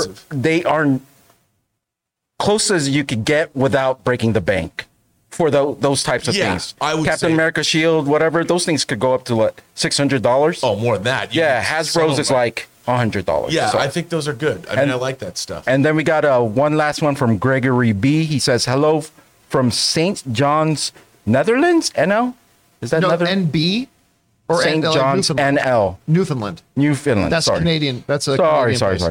John, would you please share your thoughts on Cineplex for Canadian viewers? What are their biggest issues and how should they address them? No. Love the show. Everyone's great. Yeah, no, I can't launch into a 15-minute breakdown. I know what your dad would say. $57. Whatever he said before, though. I mean, a totally valid question, but I don't have 10 minutes right now to break down like a full thing of. But I will say this: what Ray is referring to is still one of my favorite moments ever. When I go back to Canada, I traditionally take my family to go see a movie, and my dad hadn't come with us. He hadn't been to a movie theater in a few years, and we're all my siblings' spouses, and my mom. We're all standing around in the foyer of the theater. Aquaman and the timing. Oh yeah, you were there too, right? Yeah, the timing, when I had my fish taco. Yeah, that's right. You were. So we're standing around, and the timing could not have been better. Because my one sister, Sandy, said, "Where's Dad?" And right on cue, like a foghorn in the misty night, this voice fills this entire giant Cineplex with the words, $18. And I turned, and there's my dad at the concession stand, and I run over, and I'm like, what's the problem? I just want a soda and a popcorn. They want $18. I'm paying the lady. I'm so sorry. I'm just giving their money. And then I try and talk. Dad, this is you bought this. This is what it cost. He was gonna watch robbery. It's like one of the greatest moments. So now, whenever Ann and I are around, we hear somebody make a joke about concession stand prices, we'll just go, $18. So it was greatest moment ever. I love that. Ray, did you have a burrito on you though? Did you pull that out? No, that's when we went to Aquaman and Rob pointed this out. I had shrimp tacos. They were so good. But then you were you pointed out how we were watching shrimp on screen and I was eating them, something like that. Yeah, so sad. I'm telling you, man, that was disrespectful to the movie itself.